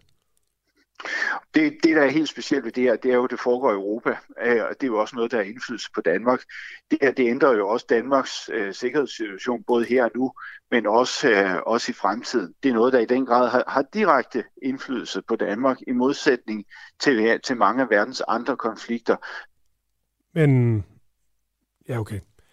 Så der kommer ikke nogen til at være nogen, øh, hvad hedder det, lad os bare sige, øh, Tibetgade, hvor... Øh den kinesiske Nej, fordi det, øh, det, det her det er, en, det er en væsentlig anderledes situation, det her, øh, fordi at, at det påvirker Danmark direkte, fordi det foregår i Europa, fordi det foregår øh, til med relativt tæt på Danmark, det her. Øh, vi har jo også vores brudflader til, øh, til Rusland. Hvad nu hvis der sidder en, øh, en herboende bosnier og tænker, altså i forhold til folkemordet, der skete i midten af 90'erne, burde øh, ambassaden ved, eller Serbiens ambassade, den gade, burde den ikke omdøbes til øh, Bosniensgade? Jeg, jeg synes, der er en forskel, fordi det her det er, det er en angrebskrig. Et land, øh, som overfalder et andet land, øh, det er også noget, der, der påvirker Danmark direkte. Man har jo desværre set masser af eksempler på, på borgerkrig rundt omkring i, i verden, og jo også i Europa i form af, af det tidligere Jugoslavien. Men det her, det, det er fuldstændig uden for nummer, fordi det er et land, der overfalder et andet. Så er øh, det med at invadere et land, og øh, jeg gør alt det, Putin og Rusland øh, har gjort og stadig er i fuld gang med. Det er nok til at omdøbe en gade ved en ambassade, men det er et, øh, et regulært øh, folkemord i Europa, ikke? Ja, altså så vil det jo også være med mange års forsinkelse, at man, man skulle gøre det. Man må også sige, at i tilfælde det tidligere Jugoslavien, der var det jo også en, en uafhængighedskrig. Og du sagde jo også det med, at det handler om at huske det. Du sagde jo, at ja. det er jo ikke noget, det er noget, der skal blive stående, så det, det er vel lige meget, om det, er, om det er en år tilbage i tiden, eller vi skal frem i tiden. Det handler jo om ligesom at, at huske det. Jo, altså det, og, og det husker man jo også øh, på mange forskellige måder. Nu må man også sige, at, at det er jo væsentligt hvis du tager det tilfælde med, med det tidligere Jugoslavien, der er du væsentligt mere mudret billede, fordi det var både den jugoslaviske forbundshær, det var, det var, det var Serbien og så videre. Hvem var det egentlig, der, der, der bar ansvaret for det her? Her, der kan man sige, at der er det meget indtydet. Der er det Rusland, der har, har invaderet Ukraine. Det er en, en konflikt, som foregår meget tæt på Danmark, øh, som også har betydning øh, for, for Danmark sådan direkte, øh, fordi vi også har vores rodflader til Rusland, både i, i Østersøen, men sådan set også i det arktiske. Okay, men når jeg ligesom nævner øh, Bosnien og Tibet og sådan noget, jeg ved godt, jeg sætter lidt karikeret ja. op, men det er jo fordi, ja. når man laver sådan noget her, som jo er en symbolsk handling, så kan der jo også være nogen, der sidder derude og lige rækker hånden op og siger, hey, hvad med os? Jo, og det, det, øh, det forstår jeg udmærket godt, øh, det spørgsmål der. Og det er også derfor, man, man skal være varsom i forhold til, øh, og, og politisere i forhold til, til navngivning af, af veje, og der har vi jo sådan set også øh, det princip i Venstre, og det tror jeg en del af mange borgerrepræsentationer, de, de veje og, og gader, vi opkalder øh, noget efter, det skal jo ligesom være noget, som, som, som binder folk sammen og ikke skaber konflikt. Men der står vi bare i et meget, meget specielt tilfælde i forhold til, til Ruslands angrebskrig mod, mod Ukraine. Noget, der påvirker Danmark direkte, noget som er fuldstændig uden for nummer i moderne europæisk øh, historie, øh, og, og det er derfor, vi har brug for at sende så stærke signaler som muligt. Hvad nu, hvis øh, ambassaden den, øh, den flytter?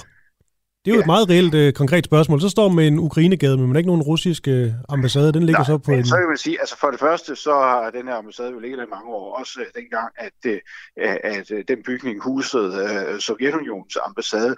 Øh, så den tror jeg ikke, Rusland lige forløbet vil opgive. Altså også fordi det, det er en af de mest sådan øh, attraktive adresser, uanfægtet af, hvad gaden hedder. Øh, så så det, det tror jeg er et ret fortænkt eksempel, at de lige præcis skulle finde på at flytte væk fra den. Og så må man sige, så står øh, altså betydningen af navnet bliver ved med at stå, uanset at russerne de skulle finde på at flytte væk eller ej fra, øh, fra bygningen, så vil man jo stadig have navnet på gaden, og også den her forklaring på, hvorfor hedder den her gade øh, Ukrainegade. Så er det mere en symbolpolitik, det her? Jamen, det er jo så, at man kan sige, det er jo altid et symbol, øh, den måde, man, man, øh, man navngiver øh, gader på, men det har også en betydning for, for, for ukrainerne at vide, at der rent faktisk er nogle mennesker andre steder i verden, som øh, er oprigtigt bekymrede og interesserede for øh, deres øh, situation, og også gerne vil, vil hjælpe og bidrage. Okay. Jens Christian Lytten, medlem af Teknik- og Miljøudvalget og gruppeformand i Venstre. Hvornår, her til sidst, hvornår ved vi, øh, om det her det, øh, bliver sådan noget? Ja, der kan man sige, at der har min socialdemokratiske kollega jo en, en pointe af ting, de tager tid i Københavns Kommune, øh, fordi i første omgang, så skal det jo øh, diskuteres på et møde i øh, Teknik- og Miljøudvalget den 14. marts, og efterfølgende så skal det også sendes i, i høring, og det skal i, uh, i borgerrepræsentation og, og endelig vedtages. Så det er ikke noget, men sådan lige med, med et, et snuptag kan klares. Og du er selv medlem af Teknik- og Miljøudvalget. Giver det nogle større ja. chancer? Ja, altså man siger, det er jo der, vi i første omgang skal diskutere det. Øh, så, så der har jeg jo mulighed for at, at diskutere det med min, min, min kollega og også tale med dem om, hvorfor jeg synes, det er, det er vigtigt. Så, øh, og det er jo ligesom første skridt, at man, man skal, øh, skal, øh, skal vedtage det i teknik- og miljøudvalget. Mm. Sagde altså Jens Christian uh, Lytgen, øh, som er medlem af Teknik- og Miljøudvalget for Venstre og øh, også øh, gruppeformand for Venstre. Og øh, jeg fandt over, faldt over et lidt øh, interessant øh, gammelt opslag fra øh, sidste sommer, som en bruger på Twitter havde delt, og øh, det var et opslag fra netop Jens Christian Lytken, som vi hørte øh, interview med her. Og det opslag, det øh, lød sådan her. Vi skal ikke inddrage Mellemøstens konflikter i navngivningen af veje og pladser i København. Derfor stemmer Venstre og Dansk Folkeparti imod aftenens forslag fra den yderste venstrefløj, hvor der er forslag om at omdøbe en del af Israels plads til Palæstinas plads. Det sagde altså Jens Christian Lytten sidste sommer. Jeg har det med at sætte de forkerte linker på. Her kommer den rigtige. Så kan vi hoppe øh, lidt mere elegant videre til øh, Ulrik øh, Busk Hoff, som er forsker i kvantefysik ved Grundforskningscentret Big Q på DTU. Og Ulrik han øh, deltager i et projekt om kvantecomputere. Og er danske kvanteforskere kommet et skridt tættere på at vinde over hackerne, og dermed altså, og ret interessant i den her sammenhæng, potentielle cyberangreb fra Rusland, fordi de her danske forskere har fundet et nyt supervåben i kampen imod hackere. Så øh, Ulrik Buskhoff, hvad er det, I har opfundet? Og godmorgen. Ulrik, kan du høre mig? Det virker som om, han ikke rigtig går igennem i hvert fald. Det kan jo godt være, at han kan høre mig alligevel. I mellemtiden kan jeg måske fortælle, at øh, få dage før, at krigen imellem Rusland og Ukraine brød ud, der blev Ukraine ramt af et, øh, et hackerangreb, som lagde både banker og øh, forskellige ukrainske ministerier ned. Og øh, cyberkrig er jo en, øh, en form for moderne krigsførelse, og på den måde er det jo ret relevant, hvor lang forskningen er øh, med det her, øh, de her computer, kvantecomputer for eksempel, som i det her tilfælde. Ulrik, kan du høre mig nu? Det er sjovt, fordi hver gang, at øh, vores producer snakker med Ulrik ude bagved, så kan han godt høre ham, og så når han bliver sat i stikket her, så, øh, så kan vi ikke høre ham. Ulrik, er du der? Nej. Mm, det går simpelthen ikke. Måske skal vi bare gå videre, Mads. Jeg, øh, ja, det kan vi være nødt til. sad jo også hele tiden og få, øh, for opdateringer. Skal vi prøve igen, siger Barry? Ulrik? Ja, ja. Der var du. Det var da fantastisk. Goddag Ulrik, øh, efter Godmorgen. lidt øh, forviklinger. Øhm, kan du så ikke også bare fortælle os, hvad det er, du har opfundet? Hvad I har opfundet, undskyld. Ja, ja, jeg skal ikke tage æren for det, men jeg har været med til en, øh, den første demonstration af det, der hedder kvantekryptografi her i, i Norden, og specifikt i samarbejde mellem DTU, øh, KPMG og Danske Bank. Det, det synes vi er et vigtigt skridt i forhold til at få kvanteteknologi presset ud i den virkelige verden og få tryk på det, se hvad, hvad kan det faktisk bruge til, bruges til. Og hvad kan det bruges til? Jamen, det kan jo bruges til at sikre vores information øh, og sikre vores kritiske data, fordi det giver os en helt anden øh, type af sikkerhed. I stedet for at bare basere vores sikkerhed på noget, der er matematisk svært, eller for noget, vi antager er matematisk svært, så bruger vi naturlovene til at sikre informationen i stedet for. Vi bruger kvantemekanikken til at sikre os, at de nøgler, vi etablerer gennem vores øh, kvantekryptografi, de er fuldstændig fundamentalt sikre. Der er ikke en jordisk chance for, at en hacker kan, kan opsnappe dem. Okay, Hvis de prøver, så efterlader de et spor, og så kan vi jo bare afbryde forbindelsen. Så, så vi er simpelthen ude i et form for øh, altså fuldt panser imod øh, hackerangreb. Det er, det er næste generation af datasikkerhed, ja, hvor vi, hvor vi bruger naturlovene aktivt, bruger kvantefysikken til at sikre vores information. Og er, Ulrik, er det, er det klart? Altså, kan vi implementere det nu? Det vi har gjort de sidste par uger, det er jo at teste det ud hos, øh, hos Danske Bank. Øh, se, kan vi faktisk bruge vores, vores hardware til at sikre øh, datatransmission imellem to af deres server? Det, det virker ganske udmærket. Vi, øh, vi kan sagtens få det, få det til at køre.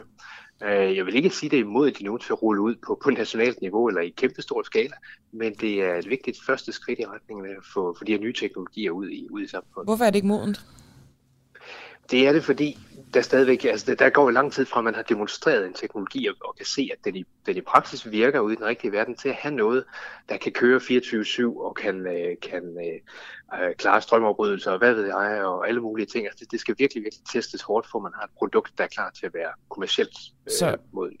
Så hvor langt er den her øh, testproces, inden at øh, det bliver modent nok til, at det kan blive imp- implementeret på nationalt niveau? Altså, vi, vi har brugt det sidste, sidste halve års tid, lidt mere, på at prøve at transformere noget, der for et halvt år siden var på et laboratorium til noget, der nu findes i, i sådan et, et rack-system, som kan sættes direkte ind i et serverrum. Så allerede der er der sket en virkelig stor udvikling, og vi har brugt rigtig meget tid på at, at kæmpe mod de her udfordringer med for eksempel temperaturudsving og sådan noget, som man har i, i serverrum. Og der er vi også kommet et godt stykke af vejen, men der er brug for, for langvarige tests, og der skal sikkert også flere ingeniører ind over til at fintune nogle af, nogle af detaljerne, men, øh, men teknologien er, er, er klar. Jeg siger, det, der mangler, det er, det er en grundlæggende ingeniørarbejde. At få, få gjort tingene robuste, endnu mere robuste, end, end de er nu. Og nu presser jeg dig altså lidt, øh, Ulrik ja, Buskoffer. Det er simpelthen, ja. det er Hvor lang simpelthen tid? fordi, at, ja, fordi vi ser jo altså øh, hackerangreb, øh, Ja. og blandt andet nu altså i Ja. konflikten mellem Rusland og Ukraine, der kunne man jo godt sidde her som, øh, som et land, der støtter Ukraine og være bange for nogle af de her russiske hackerangreb. Så nu mm. bliver du nødt til at være lidt mere øh, præcis på, hvor lang tid den her testperiode er. Så testperioden er afsluttet nu, og jeg vil sige, inden for, de næste, inden for, inden for et års tid, så kan vi nok have en, øh, et, et produkt, der egentlig er klart. Øh, Men om det kommer til at ske, det ved jeg jo ikke. Det kræver nogen, der kommercialiserer produktet. Det er jo ikke os, der skal gøre det. Altså nogen, der investerer i det. Nogen, der investerer i det og siger, at det her, det vil vi gerne tage ud på markedet. Er det hammerne dyrt det her, eller hvor ligger vi henne? Det er, det er rimelig dyrt, men det er jo ikke meget dyrere end ny teknologi ellers er. Så, så jeg vil sige, det, det, det er en konkurrencedygtig pris, vi har, vi har med at gøre. Og hvad den endelige pris er, kan jeg ikke sige, fordi det er ikke os, der kommer til at, at tage den til markedet, som det ser ud lige nu. Nej, det er heller ikke mig, der skal købe det. Det går ikke ud fra, jeg har råd til. Men øh, de her teknologier, altså vil det potentielt kunne holde øh, russiske hacker og koordinerede hackerangreb altså ude, øh, ude af Det de danske... det er jo, det er jo, øh, Ja, undskyld. Det er jo klart ambitionen både for Danmark, men sådan set også for hele EU, at man inden for de næste, altså inden 27 faktisk vil have et, et, øh, et pan-europæisk netværk, som er kvantesikret. Og- det er jo med det formål at sikre kritisk information, kritisk infrastruktur. Man har jo set, hvordan både, både i Ukraine, men også andre steder, at, at hacker har lagt kritisk infrastruktur ned, som er hacket elnettet. Og så siger, nu lukker vi for det. Øh, og det vil man jo gerne sikre sig imod. Og det kan de her teknologier potentielt øh, løse for os, fordi de, jo, de kan modstå øh, hackerangreb, selv fra kvantecomputere, når de melder sig på banen også om en, en 5-10 år. Jeg, jeg sad lige og tænkte, kom til at tænke på også, fordi det er Rusland, vi har med at gøre, så kom jeg til at tænke på øh, våbenkapløb, og så kom der en sms fra vores lytter Karsten, som øh, skriver, kan kvantecomputere ikke også bruges til at bryde alle koder, altså at det også fungerer den anden vej? Så hvad nu, hvis, øh, Altså kan man bruge kvantecomputere til hackerangreb, og så, øh, så kan det ligesom bryde det her panser, som, øh, som I Du har kan, sagtens bruge, du kan sagtens bruge kvantecomputeren til hackerangreb, og det er derfor, at den sikkerhed, vi har nu, er i fare.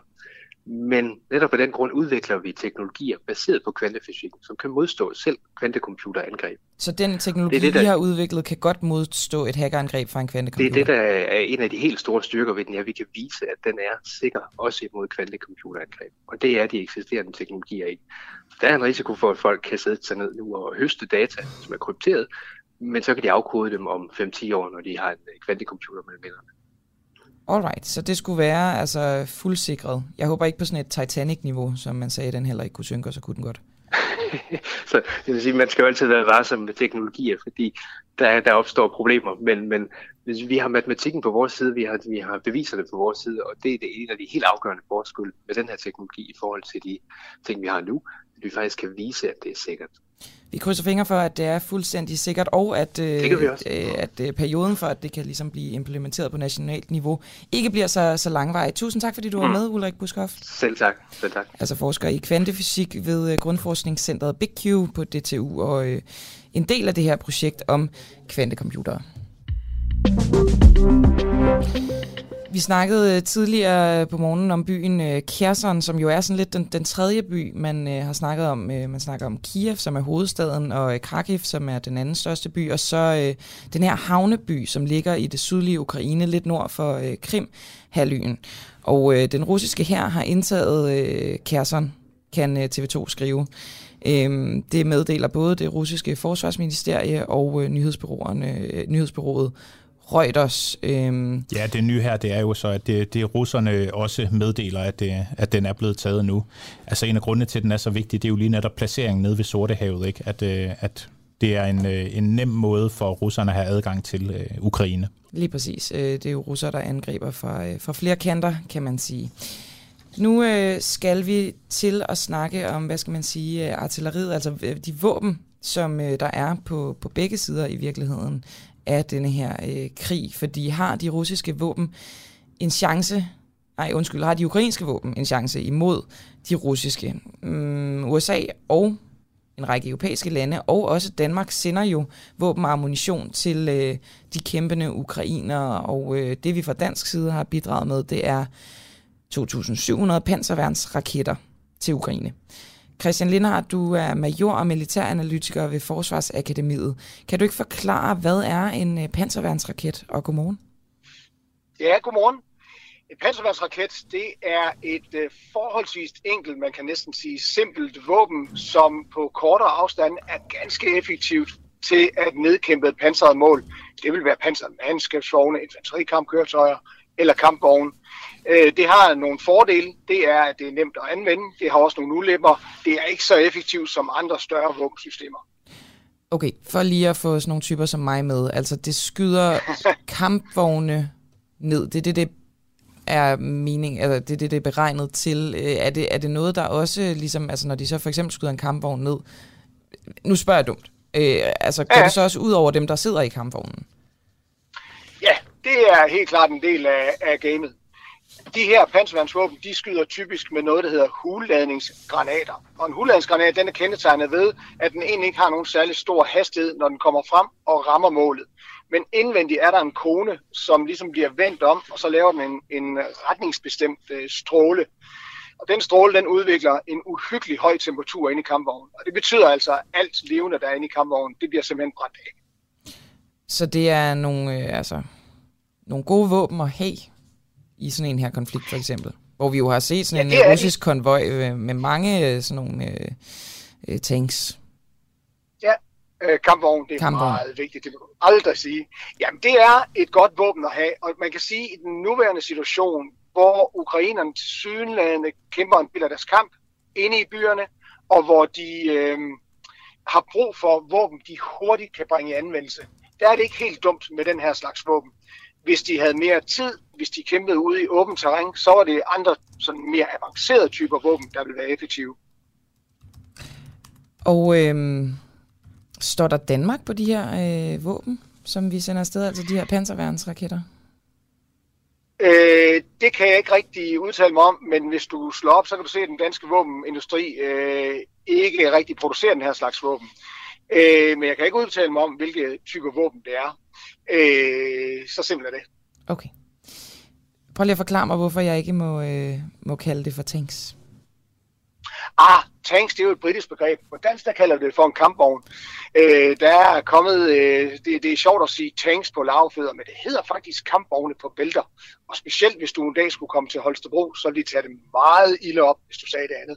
I du godste, det vil, jeg, det vil jeg ikke ud i. Nu, øhm, Christian Lindhardt, nu øh, går vi over til noget lidt, øh, lidt mere alvorligt. Øh, kan du fortælle lidt om, hvad det er for nogle våben, som øh, russerne har? Russerne har alle de våbentyper, en stor øh, våbenproducerende nation kan forvente sig at have. Hvis du kan tænke på en våbentype, så har russerne det lige fra de simpleste, helt almindelige geværer, som den almindelige soldat løber rundt med, og jo så helt op til sådan nogle interkontinentale ballistiske missiler. De producerer selv alt. De producerer deres egen skibe, deres egen fly, deres egen droner, deres egen artilleri, deres egen køretøjer. De producerer selv det hele. Så hvis der er behov for noget, så har russerne det. Spørgsmålet er, hvor dygtige de er til at anvende det, og hvor meget de har af det. Har de historik for at være dygtige til at anvende det? Ja, det har de sådan set. Øh, fra tid til anden har man været lidt, øh, lidt skeptisk over for russernes kampkraft, men, øh, men øh, i bund og grund så har det russiske forsvar de sidste i hvert fald 20 år øh, doktrinudviklet, det vil sige arbejder med den måde, de anvender deres forsvar på. Der har de virkelig, virkelig doktrinudviklet. Og den russiske forsvar i dag er, er ganske kompetent. Så kan man altid diskutere, om der er nogen, der er bedre. Ja, nej. Men det russiske forsvar i dag er altså både stærkt og kompetent. Øh, og på bagsiden af den her krig skal vi jo så ind og analysere på, hvor gik det godt for russerne, hvor gik det galt. Fordi man kan jo ikke være god til alt, det er klart. Vil det være din vurdering, at det sådan rent øh, våbenmæssigt, at øh, Rusland er Ukraine overlegent, også med øh, de sendinger, som Ukraine får fra, fra hele verden i virkeligheden?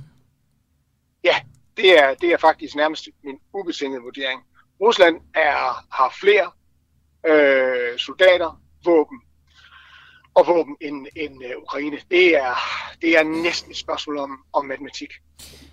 Nu vil jeg gerne lige blive lidt konkret på øh, en type af våben, som, øh, som det også er, er russerne, der, der har. Det er den, der hedder TOS-1 Solnetspyrk. Nu oversætter jeg det til dansk. De øh, kalder det for den brændende sol.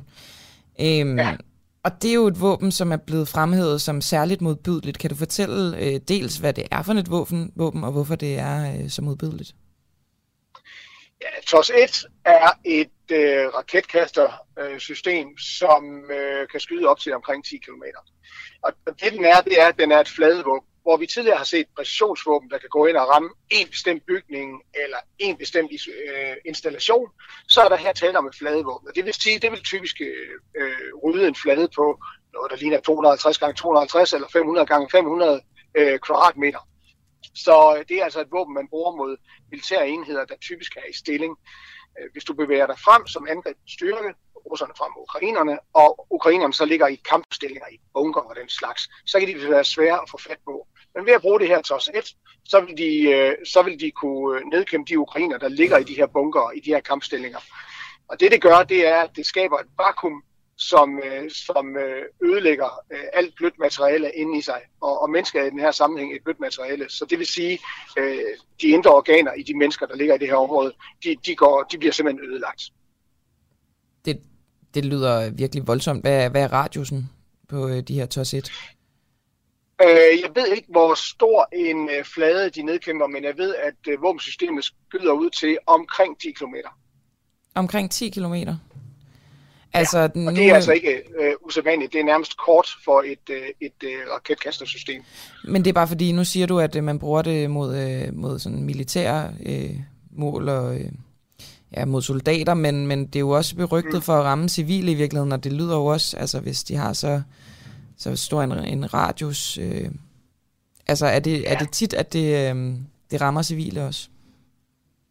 Øh, jamen, det du kan forestille dig, det er, at hvis du rammer et område, hvor der både er, er soldater og civile, så, så, så skiller den jo ikke. Altså våbnet udrydder jo det, der i en vis grad udrydder det, der er i området. Mm. Er det soldater, så er det soldater, der dør. Er det civile, så er det civile, der dør. Og der er faktisk det, at soldater jo typisk er bedre beskyttet.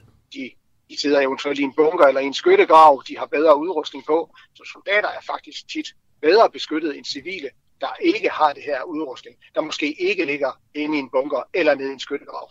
Så, så derfor har det også en, en fuldstændig ødelæggende virkning på civile, der er i området. Altså hvis det, nu prøver jeg bare at konkretisere det, ikke? hvis man er i et hus 50 meter fra øh, der, hvor den sigter imod, altså øh, vi- virk, påvirker det det også, hvis du er indendørs? Øh, det kommer an på husets beskaffenhed, men hvis det er i sådan en, en almindelig ukrainsk bygning af, af træ, altså et enfamilies hus af træ, så er alt andet lige, hvis du er inden for 50 meter, så alt andet lige, alt kan ske, så, så, så, øh, så bliver man øh, ramt der. Og det er simpelthen ved, at det, øh, det der øh, luft, lufttryk, det smadrer dine organer. Ja, den skaber et vakuum, øh, og det, det ødelægger simpelthen øh, ja, alt blødt materiale, kan du sige. Mm. Er der, er der andre øh, våben? Altså, har du set nogle nye våben i brug, eller nogle særlige modbydelige våben, som er blevet taget i brug i den her konflikt? Øh, nej, det har jeg sådan set ikke. Det er et, et, et mere eller mindre traditionelt øh, arsenal, vi ser af artilleri, kampvogne, øh, håndvåben og den slags. Jeg har for eksempel ikke set øh, kemiske eller bakteriologiske våben bragt i, øh, i spil endnu. Og det er noget, som vi i hvert fald ved, russerne har. Ukrainerne har fraskrevet sig retten til den slags, men, men russerne har jo både øh, ja, kemiske våben og, og bakteriologiske våben. Mm. Og hvad, hvad, øh, hvad, kan du forklare, hvad et kemisk våben øh, gør helt konkret? Det er det, vi vil kalde giftgas. Det er det, hvor du, du har måske set nogle forfærdelige billeder fra Første Verdenskrig af de her rækker af britiske soldater, der går og holder hinanden på ryggen, mens øh, de er helt blændet på grund af, at de er blevet udsat for, for giftgasangreb. Øh, Der er en af de der giftgastyper, den hedder sennepsgas. Det er sådan noget rigtig modbydeligt stas. Hvad med sådan biologiske våben i virkeligheden? Det synes jeg ikke, man hører så meget om. Altså noget med at, at plante sygdomme. Jamen, det er rigtigt. Og det, det man kunne forestille sig, det var jo, at øh, et bi- biologisk våben ville for eksempel være effektivt til at forgifte vandværker, altså vandforsyninger og den slags. Men øh, vi har i hvert fald ikke set russerne bruge det, og, og man kan sige, det taler også lidt imod deres egen fortælling om, at ukrainer, det er egentlig russere, der bare ikke ved det endnu. Hvis de så begynder at bruge den slags våben, som, som jo nærmest udelukkende går på civilbefolkningen, så er det lidt svært at, at bevare den fortælling. Så det skulle undre mig, om russerne begyndte at bruge det. Christian, den der gas, du siger, man bruger, øh, sennepsgassen, var det den, man også brugte i, øh, eller russerne brugte i Syrien? Eller Assad han brugte i Syrien, er det måske mere rigtigt at sige? Ja, ved du hvad, det... Jeg er ikke helt sikker på, om de nødvendigvis har den samme sådan, kemiske sammensætning, men princippet er akkurat det samme. Og det er også det, Saddam Hussein han brugte øh, imod sin egen befolkning, øh, imod kurderne, tilbage i 1980'erne. Øh, det er lige netop sådan noget, ja. Og hvad er det, der er så særlig slemt ved den? Øh, igen er det jo et våben, der ikke diskriminerer på nogen måde mellem civile og øh, militære mål. Og derfor har man altså igennem konventioner besluttet, at øh, de skal forbydes. Det skal lige siges, at Rusland har jo aldrig underskrevet de der konventioner. Det er der også andre lande, der ikke har. Rusland har aldrig underskrevet de der konventioner. Så okay. selv hvis de bruger TOS 1, eller hvis de bruger klyngevåben, så, øh, så kan du faktisk ikke, jævnfør konventionerne, komme efter dem, for de har aldrig underskrevet dem. Så det vil ikke gå ind under krigsforbrydelser? Nej, så skal man jo øh, så skal man i hvert fald revidere sin opfattelse, men her er vi øh, inde i, øh, i sådan noget lawfare og sådan noget, hvor jeg, sådan, jeg er lidt usikker, der skal I tale med nogle af mine dygtige kolleger. Det vil vi så gøre i så fald, Christian Lindhardt. Jeg tror ikke, vi har mere til dig. Tusind tak for øh, en sådan ret øh, hvad skal man sige, praktisk udredning af, af våbenbrug i Ja. den her konflikt. Fornemt, velbekomme. Altså major og militæranalytiker ved Forsvarsakademiet. Ja, og så kan jeg fortælle øh, endnu en øh, ja, tragisk historie, kan man vel sige. Mindst 21 mennesker de har mistet livet i Ukraines anden største by, Kharkiv, i løbet af de sidste 24 timer. 112 er såret under beskydninger. Øh, det er regionens guvernør, Oleg Synegubov, der øh, ifølge Reuters øh, meddeler det. Myndighederne de har tidligere meldt ud, at russiske missilangreb de har ramt centrum af byen, belæg, øh, boligområder samt den regionale administrationsbygning er blevet ramt. Og så så jeg lige billeder lige før af, øh, af politistationen, tror jeg det var, der var i brand, øh, som også er, er blevet ramt. Tirsdag der bombede øh, Rusland tv-tårnet i øh, Kiev, også voldsomme billeder derfra. Øh, og det nærliggende mindesmærke for Europas øh, myrdede jøder, øh, Babin Yar hedder det. Onsdag morgen, der siger Ukraines præsident Vladimir Zelensky, at øh, Rusland går efter simpelthen at udslette Ukraines historie, og samtidig så siger øh, Zelensky, at knap 6.000 russiske soldater er blevet dræbt siden øh, invasionen begyndte for seks dage siden, og det her det er noget, som TV2 skriver på deres øh, ganske udmærkede live opdatering, men de kan altså ikke verificere det her øh, russiske tabsal. Og det er jo faktisk også sådan, at øh, i Rusland, der øh, offentliggør man ikke, hvor mange der er blevet, øh, blevet dræbt. Det er simpelthen ikke offentligt tilgængeligt, det tal. Nej. Så kan jeg sige, at Boris Johnson, den øh, britiske premierminister, han har været forbi Polen. Han er rundt i øh, ja, nogle forskellige øh, lande, og, øh, og, øh, ja, og simpelthen at holde pressemøder om situationen sammen med kolleger fra de andre europæiske, eller fra de europæiske lande. Øh, han sagde øh, i et af de her, øh, til de her pressemøder, His only in, og det er sagt om Vladimir Putin. His only instinct is going to be uh, to double down and to try and grossnify Kiev if you know what I mean. Og det forstod jeg ikke, hvad øh, betød. Det er, han siger, at, øh, at, øh, man, at Putin han vil forsøge at grosnificere Kiev. Og så derfor så var jeg inde og kigge, hvad, hvad mener han der? Og Grosny, det er jo den største by, hovedstaden i Tjetjenien. Og det Boris Johnson sandsynligvis henviser til, det var, at man simpelthen smadrede Grosny fuldstændig, i, da der var krig der senest. Og det var jeg, jeg så noget med, at man øh, simpelthen smed øh, løbesedler, øh, altså flyers, ind i byen, hvor der stod, at øh, hvis man opholdt sig stadig efter, jeg tror det var 24 timer i Grosny, så vil man blive betragtet som terrorist, og så vil man blive ja, behandlet derefter. Øh. Hold da kæft. Ja. Øhm, der er også lige kommet øh, nye rapporter fra det, der hedder Union News, øhm, om, at en øh, russisk raket har ramt politiets hovedkvarter i Kharkiv. Øh, bygningen den er næsten ødelagt, og øh, brandfolk prøver stadig at forsøge at, øh, at slukke branden. Ja, det må have været den video, jeg så. Nu har vi øh, Natalia Popovic, som er ukrainer og bosiddende i Danmark, og øh, vi har talt med Natalia før. På det tidspunkt, øh, da vi talte med hende sidst, der var Natalias familie stadig i Ukraine, og spørgsmålet er jo så, hvor de, øh, hvor de befinder sig nu. And uh, Natalia, um, where is your family uh, at the moment? Um, my family continues. Um, yes, thank you, and, and hello to, hello, um, to everyone. You. Um, my family is is in Lviv, um, in western Ukraine. Um, my dad, my, my brother, and my husband's family um, with children. They're they're all in Ukraine. Um, the situation continues to be very difficult um, as Russia continues to shell and target civilian population and residential areas. Um, yesterday in Kharkiv, uh, they hit the main square, the, the Freedom Square. Um, it's a place uh, Kharkiv we consider to be as you know a second capital of Ukraine.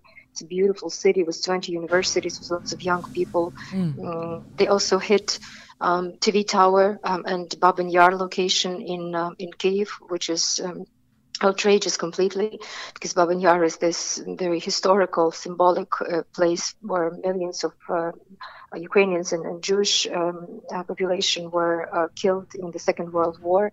So there was a huge outcry, um, you know, by both the Ukrainian and Jewish community as to um, what they're doing. Also, Berdyanka, um, where they targeted two um, residential condominiums, um, and, and, and, people continue to, to die among among civilians. also, as, as, to reports, we know that 45 kids are wounded, 16 children are, are dead. Um, UN has reports that over 536 civilian casualties already have been suffered, um, you know, in Ukraine, and there are, of course, um, huge lines, and, uh, and people continue to to leave. Yeah. Through various borders.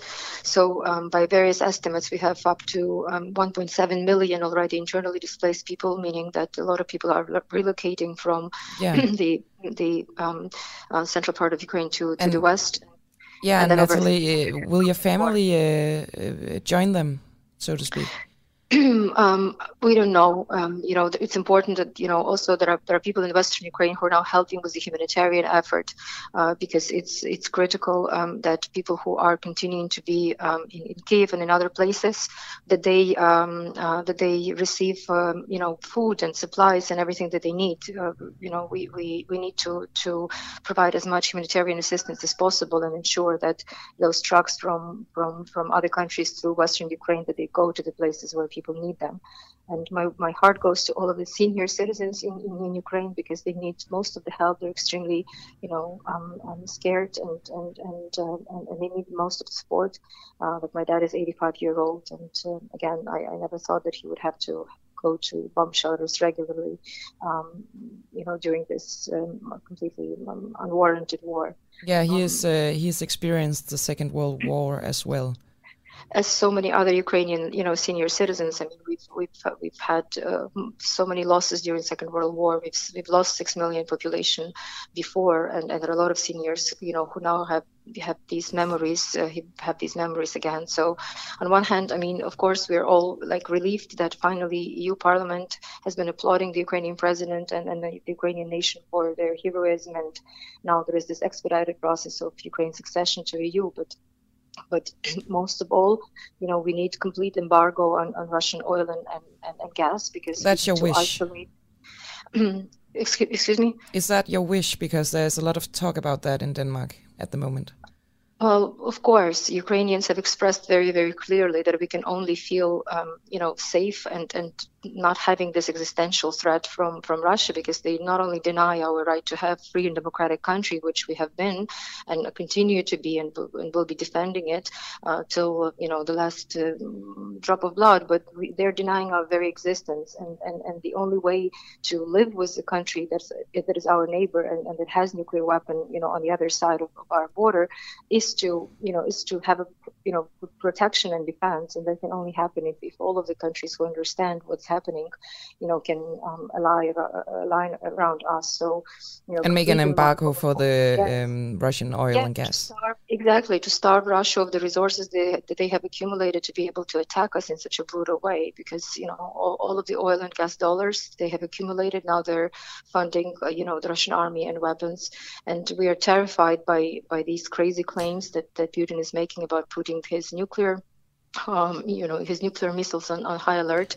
And today, one of the key TV hosts, one of the most popular TV hosts in Russia, had said, "Well, if there is no place on, on, on Earth for Russia, then why why do we why do we even need to exist?" They're continuing to pump, you know, these crazy ideas into the minds of the Russian people, and um, the fact that they're you know that they are so ruthlessly doing it without any feeling of, of responsibility for the future of humankind is just is just abhorrent to us. You know, it's uh, it's beyond anything that I think any civilized person can can can take, of course. And so, you know, we are appealing for complete isolation and and and oil uh, oil and, and gas embargo and uh, you know closing the sky because there will be so many more potentially casualties in Ukraine, and those are free and, and democratic and peaceful people who simply don't deserve it. They just we just want to live. We just want to be and, and, that's right is being denied to us. Natalia, can you tell me a bit more about your family? They are currently in Lviv. Have they been there the entire time, or yeah, where do been... they normally live?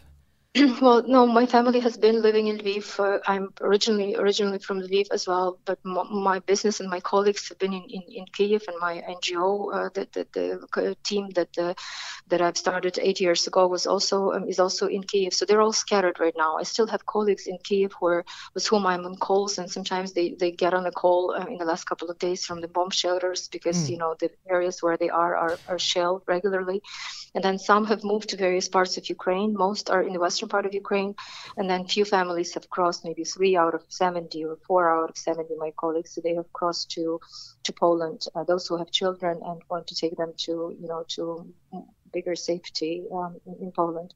And um, Lviv, Lviv is, is safe at the moment.